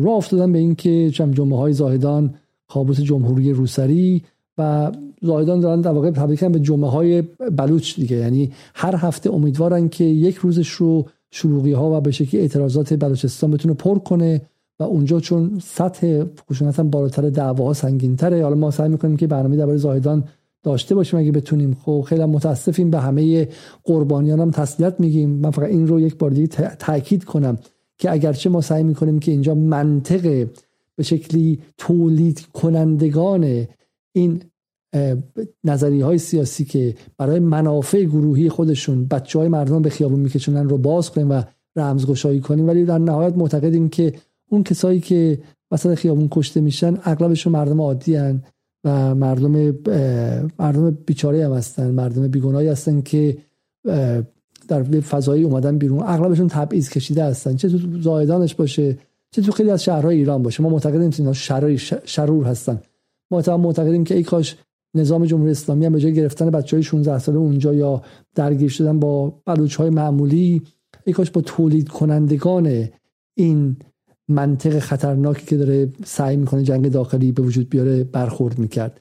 ای کاش می‌رفتن در همون دولت قبلی نگاه می‌کردن چه کسانی اسپانسرهای مالی این اتفاقات اخیر هستند. می‌رفتن پیدا می‌کردن که چه کسانی دارن منتظرن که مثل لاشخورها جنازه ها بیرون بیاد تا بتونن برن ازش منفعت طلبی کنن و ازش سهم خواهی کنن. خب نه این کار خود معترضین شرکت کنن اگرچه در نهایت هر حکومتی و اساس قانون ازلی نانوشته حکومت ها با معترضین برخورد می‌کنن و سعی می‌کنن که امنیت خیابان ها رو بیاره. ولی تا وقتی که بالا دستی ها قاچاقچی های اعظم تولید کنندگان اعظم اون اون منطقه های شر و منطقه های ناامنسازی سر جاشون گرم و نرم نشستن و از همین خواهد شد و با به شکلی معترضین معمولی و با شهروندان برخورد کردن شما رو به جایی نمیرسونه. حالا خلاصه اینها پنجشنبه های جمعه های زاهدان راه انداختن و خیلی هم بهش افتخار می‌کنن. باز هم جمعه های زاهدان و جمعیت چند هزار نفری زاهدان و و بعد هم چیز دیگه. من به توییتی زدم که شاید جالب باشه براتون. میگم که این مال رادیو فرداست که خیلی تحقیرآمیز سال پیش نوشته بود که مولوی عبدالحمید می‌خواهیم طالبان بازوی جمهوری اسلامی شه. و الان خیلی با افتخار میگه مولوی عبدالحمید امام جمعه اهل سنت زاهدان با اعتراض به کشتار و سرکوب گسترده مردم ایران خواهان برگزاری رفراندوم با حضور ناظران بین‌المللی شد. من فقط بگم حضور ناظران بین‌المللی یکی از عجیب ترین کارهایی است که مولوی عبدالحمید کرد. یعنی نقض حاکمیت ملی ایران. این فقط توهین به آقای خامنه ای توهین به جمهوری اسلامی نبودش. این توهین به حق حاکمیت ملی ایران بود و باور نکردنی است. مولوی عبدالحمیدی که از آزادی دین برخورداره برخلاف مشابهش در سعودی که شیخ نمر رو به اون شکل اعدام کردن. و برخلاف خیلی خیلی کشورهای منطقه ایشون آزادی فعالیت داره. مسجد مکی در پشتشون یک نگینیه که احتمالا بزرگترین مسجد کل کشور ایرانه با چند با پول خیلی خیلی سنگینی ساخته شده. خب من داریش به مخالفت نمیگم. معتقدم که سنی ها حق آزادی فعالیت در همه جا دارن. بقیه ادیان هم دارن. خب من همیشه گفتم که در این چیزها رواداری حد اکثری دارم. خب به نظرم جمهوری اسلامی کار درستی هم کرده که دست ایشون باز گذاشته. اما ایشون با این کاری که داره می‌کنه در مقام نه فقط یک رهبر مذهبی اما در مقام یک رهبر قومی داره کس افراد اون قومیت رو به خطر جدی میندازه. داره رشته های اعتماد رو کلا از بین می‌بره. ناظران بین در ایران یعنی اما ناظران بین المللی نداریم ما. ناظران غربی خواهند بود چون بین المللی وجود نداره. آقای عبدالحمید بین المللی وجود نداره. یک نظم جهانی در هم گسیخته که نظم قبلی در حال از بین رفتن و نظم جدیدی هم به وجود نیامده. خب و اون چیزی که از نظم بین المللی از سال 1990 تا امروز بوده عملا استیلای غرب و آمریکا بوده دیگه. شما می‌خواید که ناظران آمریکایی بیان تو ایران یا به شکلی دست نشانده های اونها بیان تو ایران و رفراندوم برگزار کنن شرمنده نیستی شما. این توهین به خون 200 هزار شهید ایران نیست که حاکمیت ایران رو و حاکمیت ملی ایران رو نگه دارن. خیلی از اون شهیدا بلوچ بودن برادر من. خیلی از اون شهیدا مال سیستان بلوچستان بودن. هم شهری های خودت بودن. رفتن که این کشور خارجی توش دخالت نکنه. ناظر بین المللی بیا توش رفراندوم بذاره. اصلا باور نکردنیه. باور نکردنیه. خب؟ و گفتم پارسال اپوزیسیون عبدالحمید رو تکفیر کردن و داعشی خواندن. چون از طالبان و ثبات افغانستان حمایت کرده بود و کار درستی هم کرده بود. دقیقا همانها امروز برای پیشنهاد پیشنهاد رفراندومش هلهله کردن و از او نلسون ماندلا ساختند. مخاطبانشان هم به این ریاکاری اعتراض نکردند چون حافظهشان هر روز توسط همین رسانه های غربی فرمت می شود مثل حافظه کامپیوتر که فرمت می‌کنن صفر کیلومتر میشه دوباره از اول. خب این هم از آقای عبدالحمید و واقعا ترسناکه که آقای عبدالحمید هم به جای اینکه بیاد و بگه آقا ما با خشونت طلبان مرزبندی می‌کنیم. هر بار به شکلی در خطبه های نماز جمعه یک آتش دیگه بنزین دیگه برای این آتش ریختن که برسه به این لحظه که مثلا بتونه امتیاز بگیره. من حتی میگم آقا حتی من معتقدم که سیستان بلوچستان جای محرومیه. حتی معتقدم بلوچ ها محرومن. خب اصلا من, من میگم که آقای عبدالحمید با نگاه خیر معتقد جمهوری اسلامی تبعیض داره تبعیض دینی داره اصلا به ما نمی‌رسه. اصلا الان هم تموم این قضايا بود گوششو میبنده میره تا 100 سال دیگه. برای ما آب نمیاره بعد بچه‌ها فیلم ساختن در موردش. خب بریم فیلم رو ببینید. خب سیستان بلوچستان باعث شرم ماست. خب سیستان بلوچستان باعث شرم حکومت انقلابی جمهوری اسلامیه. من فکر بچه‌ای که در دهه 60 جهاد سازندگی می‌رفتن بیان سیستان بلوچستان امروز ببینن از قصه دق می‌کنن. خب برای ما شرمنده سیستان بلوچستان هستیم. خب و عبدالحمید هم شما اصلا فکر می‌کنین که دارم اینجوری امتیازگیری می‌کنم برای مردم منطقه؟ من نمی‌دونم. میگم نیتش رو خوب بخونیم خب؟ ولی من دارم میگم حتی اگر چنین نیتی هم باشه بازی کردن با امنیت نباید توش باشه. بازی کردن با امنیت نباید باشه. این امنیت مرز مطلق همه ماست. برای بار دویستم داریم تکرار می‌کنیم. این امنیت نباید منوط بشه به هر چیز دیگه. به آزادی بیان اول به اینکه اول نیروها فلان کنه. اول آب خاش بیاد جاده به چابهار کشیده شه. معمور نیروهای منطقه‌ای از محلی ها انتخاب شد اینا همه خواسته های به حقی که میشه واسهشون وایساد جنگید ما پشت سرتون میام. آیه مولوی عبدالحمید خب؟ اصلا ما جدال می‌ذاریم. کمک به مردم محروم بلوچستان برای گرفتن حق حق اولیه‌شون. خب؟ تماما ولی اگر امنیت از بین بره تو اون منطقه نه نادر به جاماند و نه نادری. اصلا همه با همدیگه خواهد رفت. خب و این نکته رو من بگم من بی بی سی رو گوش می‌کردم. یه جمله خیلی جالبی می‌گفت دیگه. میگوش که بحث بلوچستان بحث معطوف به داخل ایران نیستش. بلوچستان طراحی شده برای آشفتن ذهن سنی های منطقه برای آشفتن ذهن جامعه سنی جهانی. از اندونزی تا به شکلی اردن و فلسطین دارن اخبار بلوچستان رو می‌خونن. اینکه ادعا شد حالا ادعای اثبات نشده یکی یک به شکلی پلیس و یک مأمور دولتی شیعه به یک دختر بلوچ سنی تجاوز کرده. خب اینو در مراکش در سعودی العربیه داره منتشر می‌کنه البنا داره بنا داره منتشر می‌کنه. دارن خون سنی های منطقه رو اصلا بیرون ایران دارن به جوش میارن. بعد سربازان شیعه از بالا به نمازگزاران سنی از پشت شلیک کردن. اخبار بلوچستان داره برای جامعه سنی جهانی طراحی میشه و برای اینکه حالا غیر از اینکه ایران رو منفور کنن برای اینکه بتونن جنگی را بندازن حلقه های به شکلی تروریستی رو به داخل ایران بیارن خشمگین کنن و غیره. بازی خطرناکی است در آیه مولوی عبدالحمید بازی خطرناکی است و ناآرامسازی زاهدان و تلاش نکردن برای آرام کردنشون این می‌تونه واقعا به افزایش کشته در اونجا و از بین رفتن امنیت هم استان خود شما و هم بقیه ایران بیانجامه. خب اما من امیدوار بودم که دوستانم بتونم به من چند تا از پیام های شما رو برسونن که متاسفانه هنوز چیزی به من نرسوندن و برای همین من از این بخشی که قرار بود که امشب داشته باشیم و خوندن پیام های شما بود که منم باید صرف نظر کنم. فقط یک نکته ساده رو بگم و اون نکته که خیلی از شما من پرسیده بودید که آیا علیزاده من هفته پیش که در مورد این مسائل صحبت کردم خیلی گفتن که تو از خشونت شهروندان توی کرج گفتی ولی از خشونت حکومت چرا نمیگی؟ چرا از تروریسم حکومت نمیگی؟ من اینو فقط توضیح بدم. یک بار دیگه بر اساس قوانین همه جای جهان قوانین بیسیک و ابتدایی فلسفه سیاسی حکومت چیزی است که با یک قرارداد اجتماعی نوشته شده نانوشته قرارداد اجتماعی مشروع مثل اون چیزی که از انقلاب میاد بیرون یا به جنگی که بوده و یک نفر سلحشور یا آدم قوی میاد حکومت از آن خودش می‌کنه یا بدون اون مثلا نامشروع یه حکومت خارجی اونو می‌ذاره سر جاش مثل رضا قلدر و پسرش محمد رضا به اون شکل حکومت شکل می‌گیره. و این حکومت یکی از کارهایی که می‌کنه انحصار خشونت رو از آن خودش می‌دونه. اینا دیگه درس های ابتدایی فلسفه سیاسی و من فکر می‌کنم چه بسا به جای تکرار هر باره مسائل بهتره که شاید چند جلسه فلسفه سیاسی بذاریم و توی کامنت ها بذارید که اگر حوصله دارید شاید بتونیم اون کارو کنیم. بریم اینجا. قبل از اون حالا برنامه طولانی شو اگر وقت ندید ببینید شاید بتونید برنامه رو مثلا بعدا ببینید ولی من حالا دیگه چون live و شاید مجبور شیم که این live حالا انجام بدیم و دوستان بتونن به بخش کوچکتر تقسیم کنن. ولی من این نکته رو بگم درباره تروریسم. ببینید حکومت ها حق انحصاری استفاده از خشونت رو از آن خودشون دارن. این چیزی که در همه جای دنیا هست. در سوئیس گل هم حکومتی که حق گرفتن کتک زدن زندان کردن اگه لازم شد کشتن تا همین اواخر حق اعدام و غیره رو داشتش. همه حکومت ها از جمله سوئیس وزارت اطلاعات سپاه یا مشابه اون چه می‌دونم پلیسی که پلیس ضد شورش پلیس جاسوسی حق شنود حق غیره غیره غیره دارن با یه درصد بالاتر کمتری حق انحصاری خشونت مال پلیس مال مال حکومته.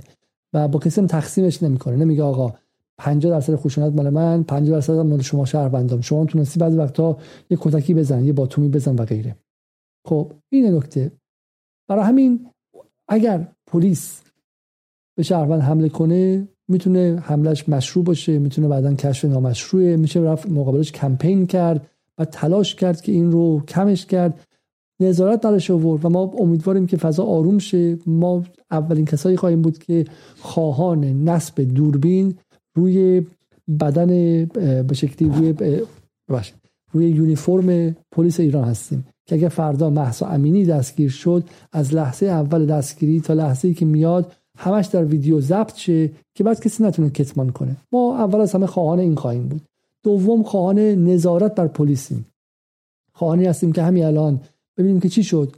وبسایت فارس نوشتش که اون کسانی که در نازی آباد مردم کتک زدن به اون شکل بعدم اون اسلحه‌ای که به من گفته شد اسلحه صوتی بوده. و در صورت غیر قابل بخشش و غیر قابل پذیرش برای کشوری مثل ما اونها رو قرار توبیق کنن. کوش نظارتش کوش. یه جمله توبیق کنن گفتین تموم شد. خب کجا؟ اسمشون چی بود؟ کجا توبیقشون کرد؟ چرا ازشون حرفی نمی‌زنید اصلا من نمیفهم متوجه نمیشم. مثل این کسایی که تو تلویزیون میارن میگن به شکلی تروریست رو گرفتن ولی دون چشمند داره طرف اینقدر. خب چرا چشمند ور نمیدارید؟ خب قانونتون بوده. اگه قبلا کار نمی‌کنه مردم باور نمی‌کنن. خب چشمند رو بردارید نشون بدید. ثابت کنید اعتماد سازی کنید که چیز بیسیک و ساده ای خب کشور دیگه اگه زیر این همه فشار بین فشار بین‌المللی و داخلی هستش که حداقل یه خورده تکنیک ها رو بروز کنید دیگه. برای ما اینا رو هزار بار خواهیم گفت. معتقدیم که نهادهای اجتماعی مردمی از چه می‌دونم از بریش سفیدا از همین اوغلای جمع باید جمعشن نهاد سازی کنن برای نظارت بر پلیس. اصلا کشته شدگان الان رو بعد از اینکه اتفاقات آرام شد ما خودمون در جدال پلتفرم باز می‌کنیم خانوادهشون بیان بگن که چی بوده. اونایی که بعد دادخواهیشن کمک کنیم دادخواهیشن. دادخواهی اصلا جامعه رو قوام میده. برای هممون خوبه. ضرر کسی نمیرسونه. اگر کسی بیاد بگه آقا بچه من تو خیابون اشتباه هم کشته شده. این بعد دادخواهی شه این اصلا نه اسرائیلیه نه سعودی نه آمریکایی حق دادخواهی داره. اصلا ما چرا داریم ما اصلا تو فرهنگی بزرگ شدیم که با دادخواهی بزرگ شده. خب فرهنگ ایران با دادخواهی بزرگ شده. فرهنگ شیعه که دیگه فبها. اصلا اصل و اساسش دادخواهیه. برای ما با همین موافقیم. اما اگر پلیس بزنه کسی رو بکشه تروریست نمیشه. و اساس تعاریف اولیه علوم سیاسی میشه پلیس بد پلیس غیر مسئول پلیس تروریست نمیشه. چون پلیس حق استفاده از خشونت رو داره. خب؟ ولی اگر شهروند بزنه تروریست میشه. به همین سادگی. برای همین خشونت شهروندان علیه پلیس و خشونت پلیس علیه شهروندان مقایسه سیب و گلابیه. این دوتا جوهر یکسانی ندارن. دوتا امر کاملا متفاوتن. برای همینه که ما در اینجا به خشونت شهروندان علیه پلیس به شدت بیشتری پرداختیم. خشونت پلیس علیه شهروندان رو هم گفتیم باید بازرسی بشه نظارت بشه محکوم می‌کنیم خب و غیره. ولی خیلی فرق داره با اون یکی. اون یکی به جنگ داخلی می انجامه این یکی به حکومت بد می انجامه حکمرانی بد می انجامه دوتاشون یک چیز نیستن. خواهر من برادر من. برای همین دوتا دوتا موجودیت متفاوتن. خب؟ شهروند حق استفاده از تفنگ علیه پلیس نداره دیگه. این چیز بدیهیاته. خب؟ تو آمریکا پلیس پلیس بدیه خیلی جاها. ولی اگر شهروند دستش بره تو کتش که چه می‌دونم کارشناسیشو در بیاره و پلیس بگه می‌خواست به سمت اسلحه بره پلیس همونجا می‌تونه بزنتش. هیچ عهد و ناسی هم نمی‌تونه به پلیس بگه چرا زدیش. خب؟ هیچ عهد و ناسی. همین رو همه دوربین گذاشتن. هنوزم که دوربین گذاشتن پلیس میگه دستش رفت اینجا فقط اسلحه می‌خواست برداره برای همین پلیس یک حفاظت کامل داره چون نماینده حکومته. حکومت هم میگه ما نماینده همه 85 میلیون نفر هستیم. خب برای همین اینها حالا میگم امیدوارم که بتونیم مباحثی انجام بدیم که اینها رو توضیح بدیم. برای همین نگید که آقا خشونت اون رو محکوم کنید چرا خشونت این رو محکوم نمی‌کنید ما محکوم می‌کنیم. ما امیدواریم که پلیس ایران ضابط من شه قانونمند شه مجاری به وجود بیاد که بشه دادخواهی کرد از آبان 98 دادخواهی کرد از الان دادخواهی کرد. کاری کرد که پلیس ایران خیلی از این اتفاقات تلخی که در خیابون ها افتاد رو با حتی با هیچ محصول نیست که پلیس ایران ظالمه. مال اینکه آقا یه تربیت درست نداشتن. ترینینگ نداشتن. بودجهشون کم بوده. آموزش ندیدن قشنگ. خب بعد سلسله مراتب نبوده. روشون نظارت نبوده. همین الان دوبار که فیلم گرفتن ازشون و پخش شده خیلی میگن آقا اون کارو نکن این کارو نکن. برای همین ما موظفیم که اون دوربین به جای دست ایران اینترنشنال و مراتب باشه همینجا باشه که شب که رفتن پاسکا خود نیروی انتظامی خودش بتونه نظارت کنه و بعد قوه قضایی بتونه نظارت کنه و بقیه. ما از همین دفاع می‌کنیم. ولی خشونت شهروند علیه پلیس اصلا یک امر متفاوتیه.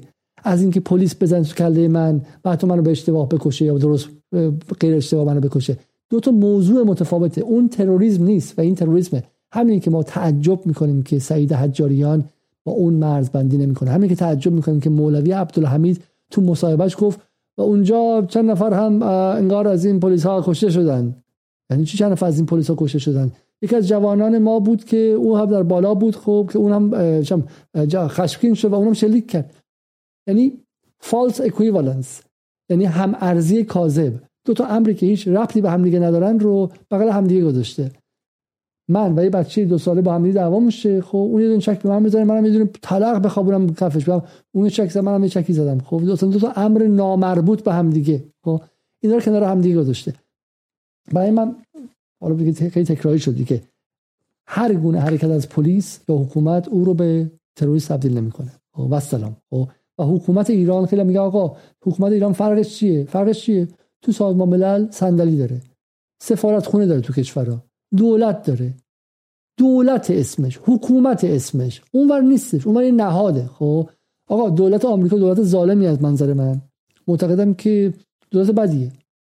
ولی این دولت بد با القاعده یکی نیست. القاعده نهاد یه گروه تروریستی کوچولو اومده به اون حمله کرده. این 11 سپتامبر رو امر تروریستی می‌کنه. حالا این خودشون هم می‌تونن بگن که نه دولت آمریکا مگه کم تروریستی انجام داده؟ خب خودش تروریسته. نه آقا اون دولته. دولت بدیه که دفتر داره دستک داره حکومت داره مالیات می‌گیره سفیر داره و غیره. اینا چیزای دیگه ما داریم میگیم آقا چیزای ابتدایی داریم میگیم دیگه. اصلا باور نکردنیه. اما بریم نقطه پایانی و بحث پایانی. چند تا از کامنت رو من بخونم. از اسما رو متاسفانه دوستامون نذاشتم بله بله. کوروش صادقی میگه خدا قوت های علیزاده میشه حرف در مورد افراطی های مذهبی داخلی بزنید؟ این سال پرتکرار نحوه کمک به جدال از داخل ایرانه که اونو ما در پایین برنامه اعلام می‌کنیم در یک کامنتی که یه حساب بانک ملی است که شما می‌تونید کمک کنید. بریم سراغ بحث پایانی.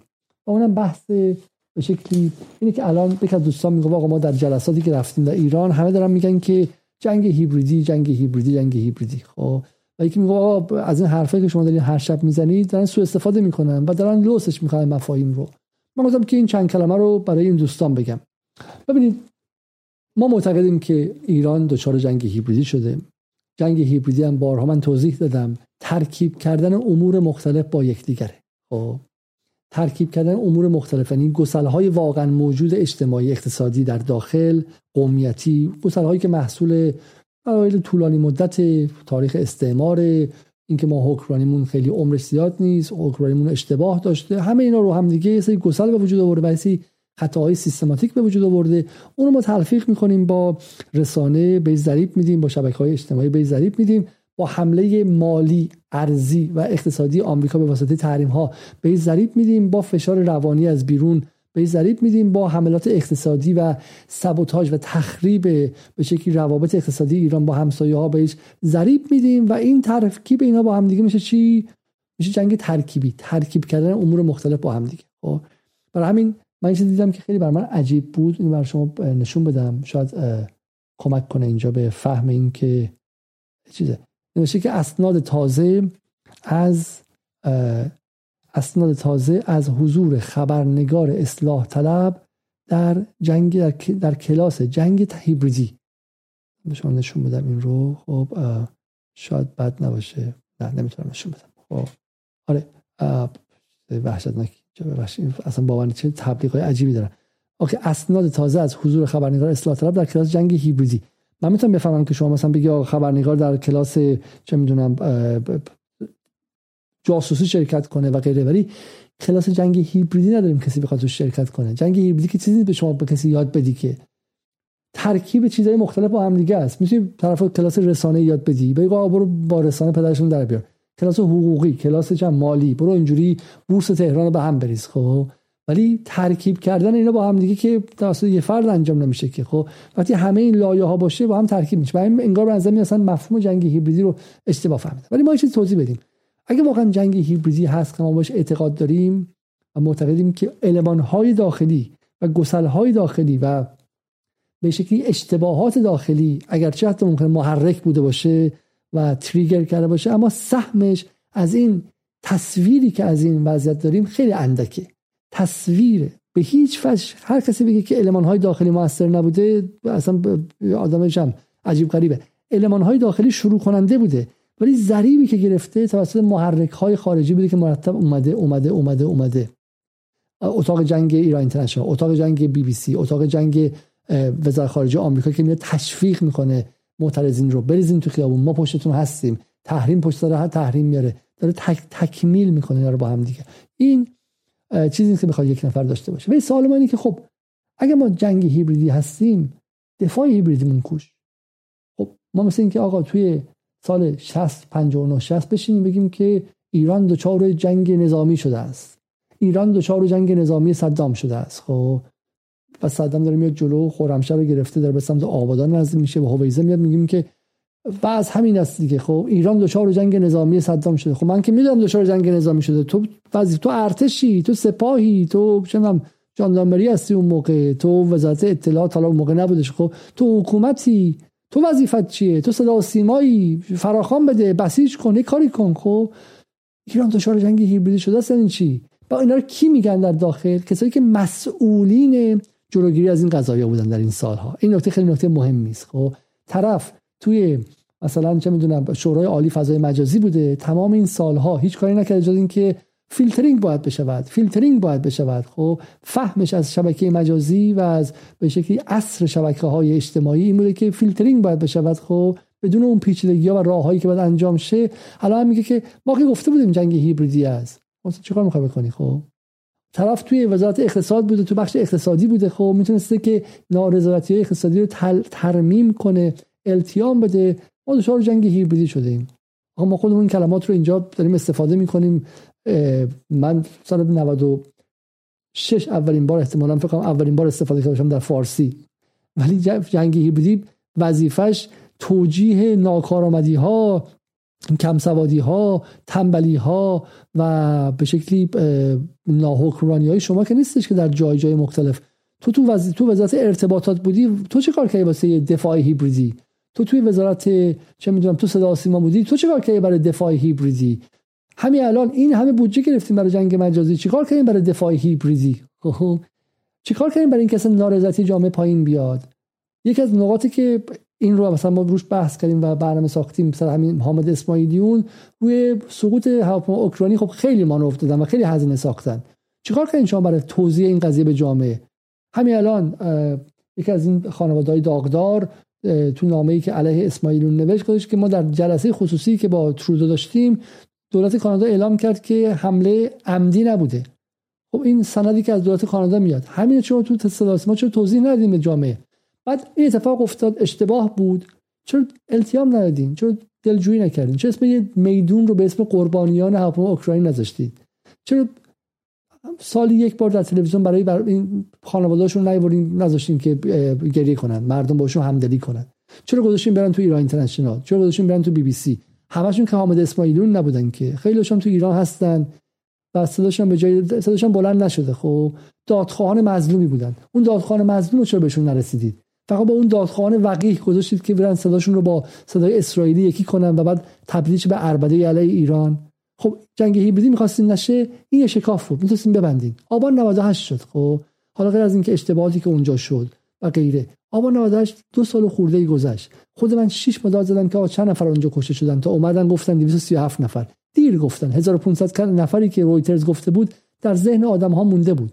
اسامشون رو پخش می‌کردیم. میذاشتیم بعضی از خانواده که اشتباه کشته شدن. اعلام شد که از طرف نظام هم بهشون حتی دیه پرداخت شد. دلجویی شد. ولی این اجازه نداریم که جامعه باش ارتباط بگیره. اینها همه عقده های نهان شده نهان شده پشت سر همدیگه بودش. خب و یک دونشون نذاشتیم که یک تخلیه روانی مشترک و جمعی در جامعه براشون ایجاد شه. خب ما وقتی که میگیم جنگ هیبریدی چشم مثلا اینه که آقا توی چه می‌دونم توی روسیه الان داره جنگ فرا هیبریدی هیبریدی هم داره انجام میشه دیگه. خب ولی وظیفه پوتین چی بودش؟ اگه پوتین رفت به جنگ غرب و ناتو و آمریکا وظیفش بود که از شهرونداش دفاع کنه. از اقتصادشون دفاع کنه. روبل فرو نریزه پایین. وظیفه حکومته خب؟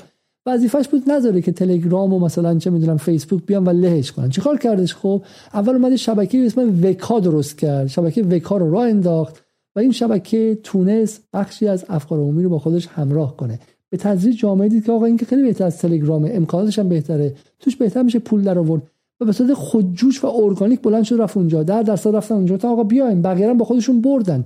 وقتی که اکثریت جامعه با اومد مقابل فیسبوک و تلگرام و غیره وایساد.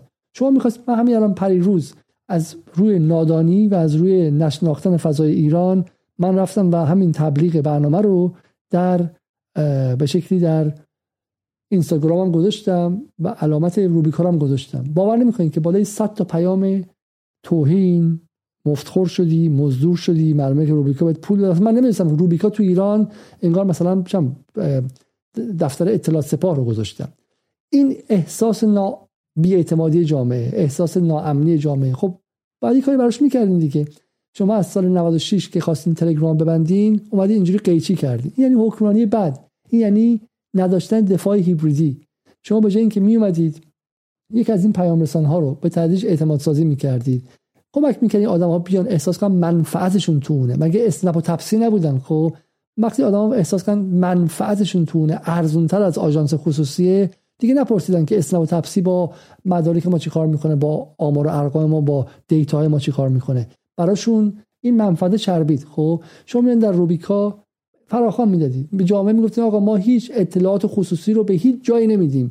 سپاه بیاد ارتش بیاد وزارت اطلاعات بیاد دادستانی بیاد. بدون مجوز رسمی ما هیچ اطلاعاتی به کسی نمیدیم. خب اینجا امن امنید من چرا می‌فهمم روبیکا برای من کم خطرتره؟ برای اینکه من تو آمریکا و انگلیس زندگی کردم و می‌دونم که اینستاگرام مستقیم به NSA وصله مستقیم به CIA وصله. می‌تونه منو شنود کنه. من می‌دونم اینستاگرام چون یک کلمه از قاسم سلیمانی گذاشتم. سه صفحه تمام سه ماه تمام صفحه منو بستش. با اینکه عضو اتحادیه خبرنگاران انگلیسم. من می‌دونم که نا پیامی که تو اینستاگرام می‌زنم به هم اومدن گفتن. از بچه‌ای که در آلمان کار می‌کنن توی مرکز مانیتورینگ اینستاگرام که علیزاده مراقب باش. تمام پیام ها و مسیج های شخصی شما اینجا خونده میشه. خب اینجا های واقعی هستن ربات نیستن. خب صفحه های بالای 100 هزار نفر رو ما بررسی می‌کنیم. خب من می‌دونم اینستاگرام منو شنود می‌کنه. روبیکا اگرم شنود کنه مال کشور خودمه. ولی این اعتماد سازی شما نکردید. خب پس شما هم در دفاع هیبریدی موفق نبودید. اگر بودید الان مردم با دل خودشون میمدن روبیکا سروش پلاس ایتا فلان فلان. خب برای وقتی ما میگیم جنگ هیبریدی شده یعنی ما جنگ هیبریدی شده و ما نتونستیم دفاع هیبریدی از روان از ذهن از مرزهای مجازی کشور از مرزهای اقتصادی و مالی کشور انجام بدیم از مرزهای رسانه کشور انجام بدیم. خب برای همین مرتب این بحث جنگ هیبریدی رو دست نگیرید. اینکه آقای خامنه میگه جنگ هیبریدی جنگ ترکیبی برای اینکه این سالهای سال از سالها پیش از سالها قبل از اینکه چه می‌دونم مثلا امثال من مثلا بدونن که جنگ مثلا امپریالیسم چگونه داره عمل می‌کنه درباره بحث تهاجم فرهنگی و درباره بحث چه می‌دونم جنگ رسانه‌ای و غیره از اسمش چیه؟ به انذار داده. من سال 1980 آیه خامنه ای میگه که ببینید با مردم عراق چه کار می‌کنن کاری می‌کنن که فردا که بهشون حمله کردن و اشغال نظامیشون کردن اونها حتی این توان مقاومت رو نداشته باشن. از درون نرم افزارشون رو از بین می‌برن سال 80 اینو میگه. دو سال قبل از اشغال نظامی خب ولی آقای خامنه‌ای می‌تونه بگی جنگ ترکیبی. ولی تویی که چه می‌دونم مسئول فیلترینگ بودی تو که حق نداری بگی جنگ ترکیبی. تو خود بخشی از معضلی برادر من خب؟ تو خود بخشی از مشکلی. توی که توی اون شورای عالی انقلاب فرهنگی به پنج سال به دارن میگن که حجاب با این شکل مشکل خواهد ساخت. و روی پا وایستادی تمام نظرسنجی رو به هم زدی و قبول نکردی. خب برات اون محافظه کاری این که بری چه می‌دونم چهار تا آدم میگن به به خیلی خوب مقاومت کردی. این وضعیت تو مقصری شماها نباید از جنگ ترکیبی بگید شما باید این کاراتون درست انجام بدید. خب شما باید اون کارهایی که باعث نارضایتی اجتماعی شده رو برید حل کنید. خب که جامعه نارضایتی نداشته باشه طرف نتونه جنگ ترکیبی کنه. جنگ ترکیبی ما می‌تونیم بگیم که بیرونیم و به مردم می‌تونیم بگیم آقا کشور زیر حمله سا نذارید که امنیت رو به باد بدن. خب ولی کارگزاران نظام که حق ندارن بگن جنگ ترکیبی کارگزاران برن کارشون درست انجام بدن بیان جواب پس بدن که کجاها دفاع هیبریدی رو درست انجام ندادن. دفاع رسانه‌ای دفاع روانی درست انجام ندادن. این هم, هم بودجه گرفتن به اسم این کارها و موفق نشدن. این هم یک نکته پایانی. خب اما ببینید یک سوال دیگه مطرح میشه و این سوال آخره. میگن آقا چرا جمعشون نمی‌کنن؟ بخشی از نیروهای داخل کشور نیروهای معتقد به نظام میگن آقا چرا نظام اینا رو جمع نمی‌کنه؟ خب من چند تا به شما نشون بدم. یکیشو بالا فقط اینجا دیدید. خب خب مثلا آیه سید حسین سید پویان حسین پور. میگه که یه وقتی احمدی نژاد می‌گفت عملکرد یکی از مدیران دولت و سازمان تابعش را بررسی کردیم دیدیم که بود و نبودش فرق زیادی در امورات کشور نداره. این ایام به این فکر می‌کنم که اگه مثلا دولت رئیسی وجود خارجی نداشت مدیریت صحنه آشوب ها فرقی با الان داشت. و علی نادری رئیس ایرنا بهش میگه که یه مقدار فهم تفاوتش برای شما دشواره. یه فقط تفاوتش میشه 350 نفر قربانی فقط در عرض دو روز آشوب سال 98 لاتبازی مجازی رو هم بگذار برای دشمنان انقلاب. ببینید این احساسی که بعضیا می‌کنن که آقا چرا جمعشون نمی‌کنه؟ این احساس احساس مهمی است ما می‌خوام بهش جواب بدیم. یا مثلا آقای علیرضا گرایی میگه که کوتاه نمیاییم علاج کار شاهکاری از جنس شاهکار سال 1367 است. گرفتید مطلب رو. اشاره داره به اعلام حالا اعلام میشه حدودا 4000 نفر از اعضای مجاهدین و نیروهای چپ در داخل زندان با حکم آقای خمینی و بدون اطلاع بسیاری از مقامات نظام از جمله بدون اطلاع آقای خامنه‌ای در اون زمان خب که حالا اما اگرهای بسیاری آقای منتظری اون موقع اون موقع بهش اعتراض کرد و کار به حذفش از جانشینی رهبری رسید و غیره. حالا ما می‌خوام وارد این قضايا نشیم. من می‌خوام در مورد حالا اینم به شما نشون بدم که دیگه پایانشه. این هم یکی دیگه است که میگه آی جمهوری اسلامی ما اگر آتیش انتقام تو وجودمون شعله ور شده به خاطر اینکه نسل ما رو خودت اینطوری تربیت کردی. از رهبری عزیز تا خطبه های امامان جماعت از رجزخانی فرماندهای سپاه و تلویزیون و حتی معلمی مدرسه آنقدر گفتید که اگر ال کنن بل می‌کنیم که ما رک های غیرتمون متورم شد.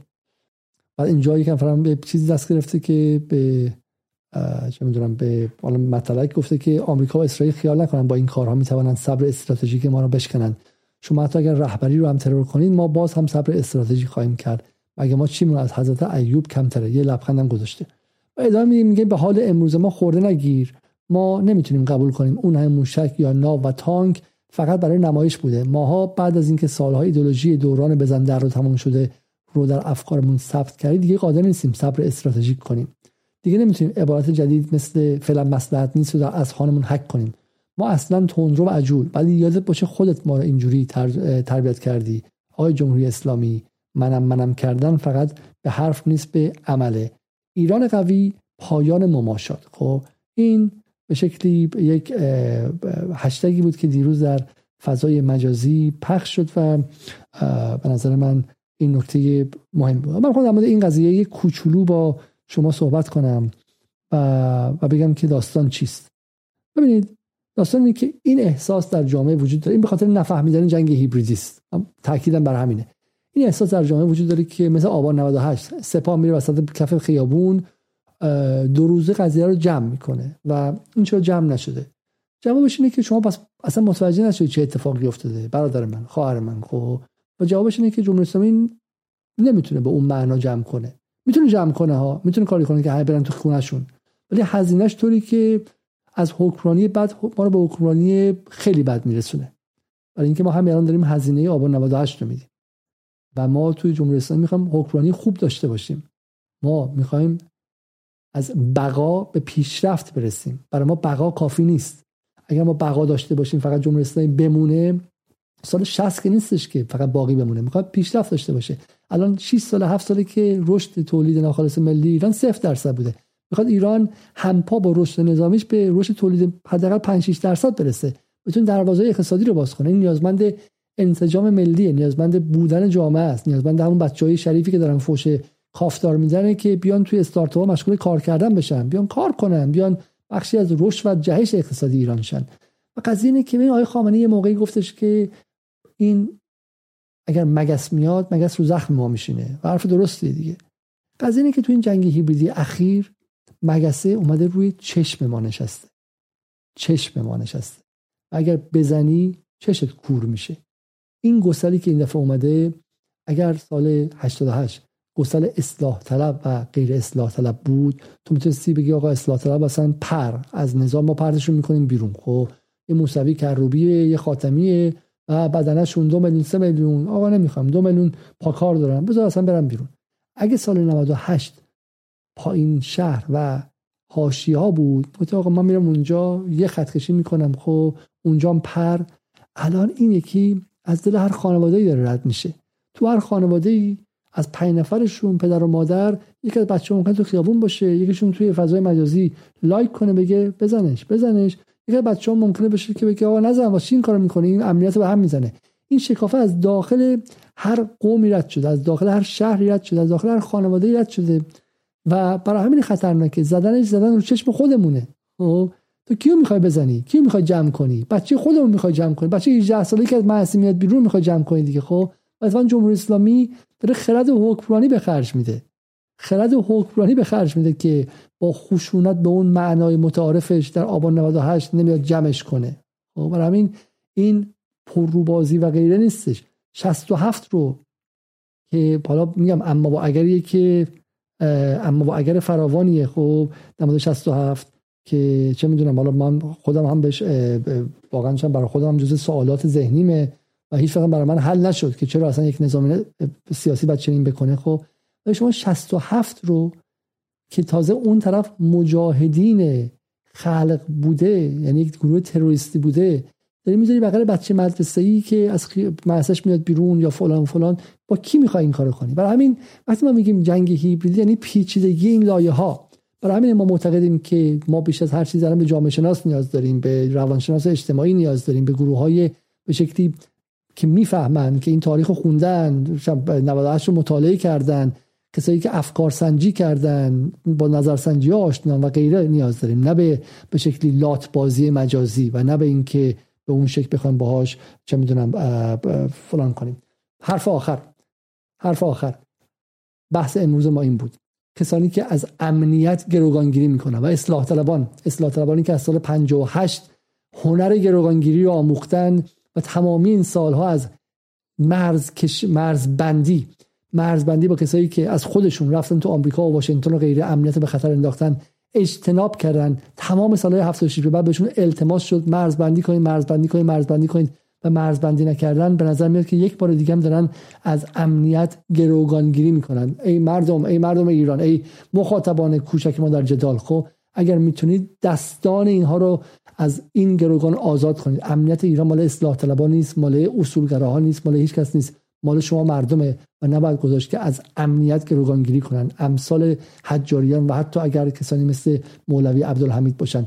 خط مشترک ما و اون قرارداد اجتماعی همه ما با همدیگه برای بقا در این کشور که می‌تونه بعدا به پیشرفت ما برسه امنیته. تا برنامه دیگر شب و روز شما خوش و خدا نگهدار.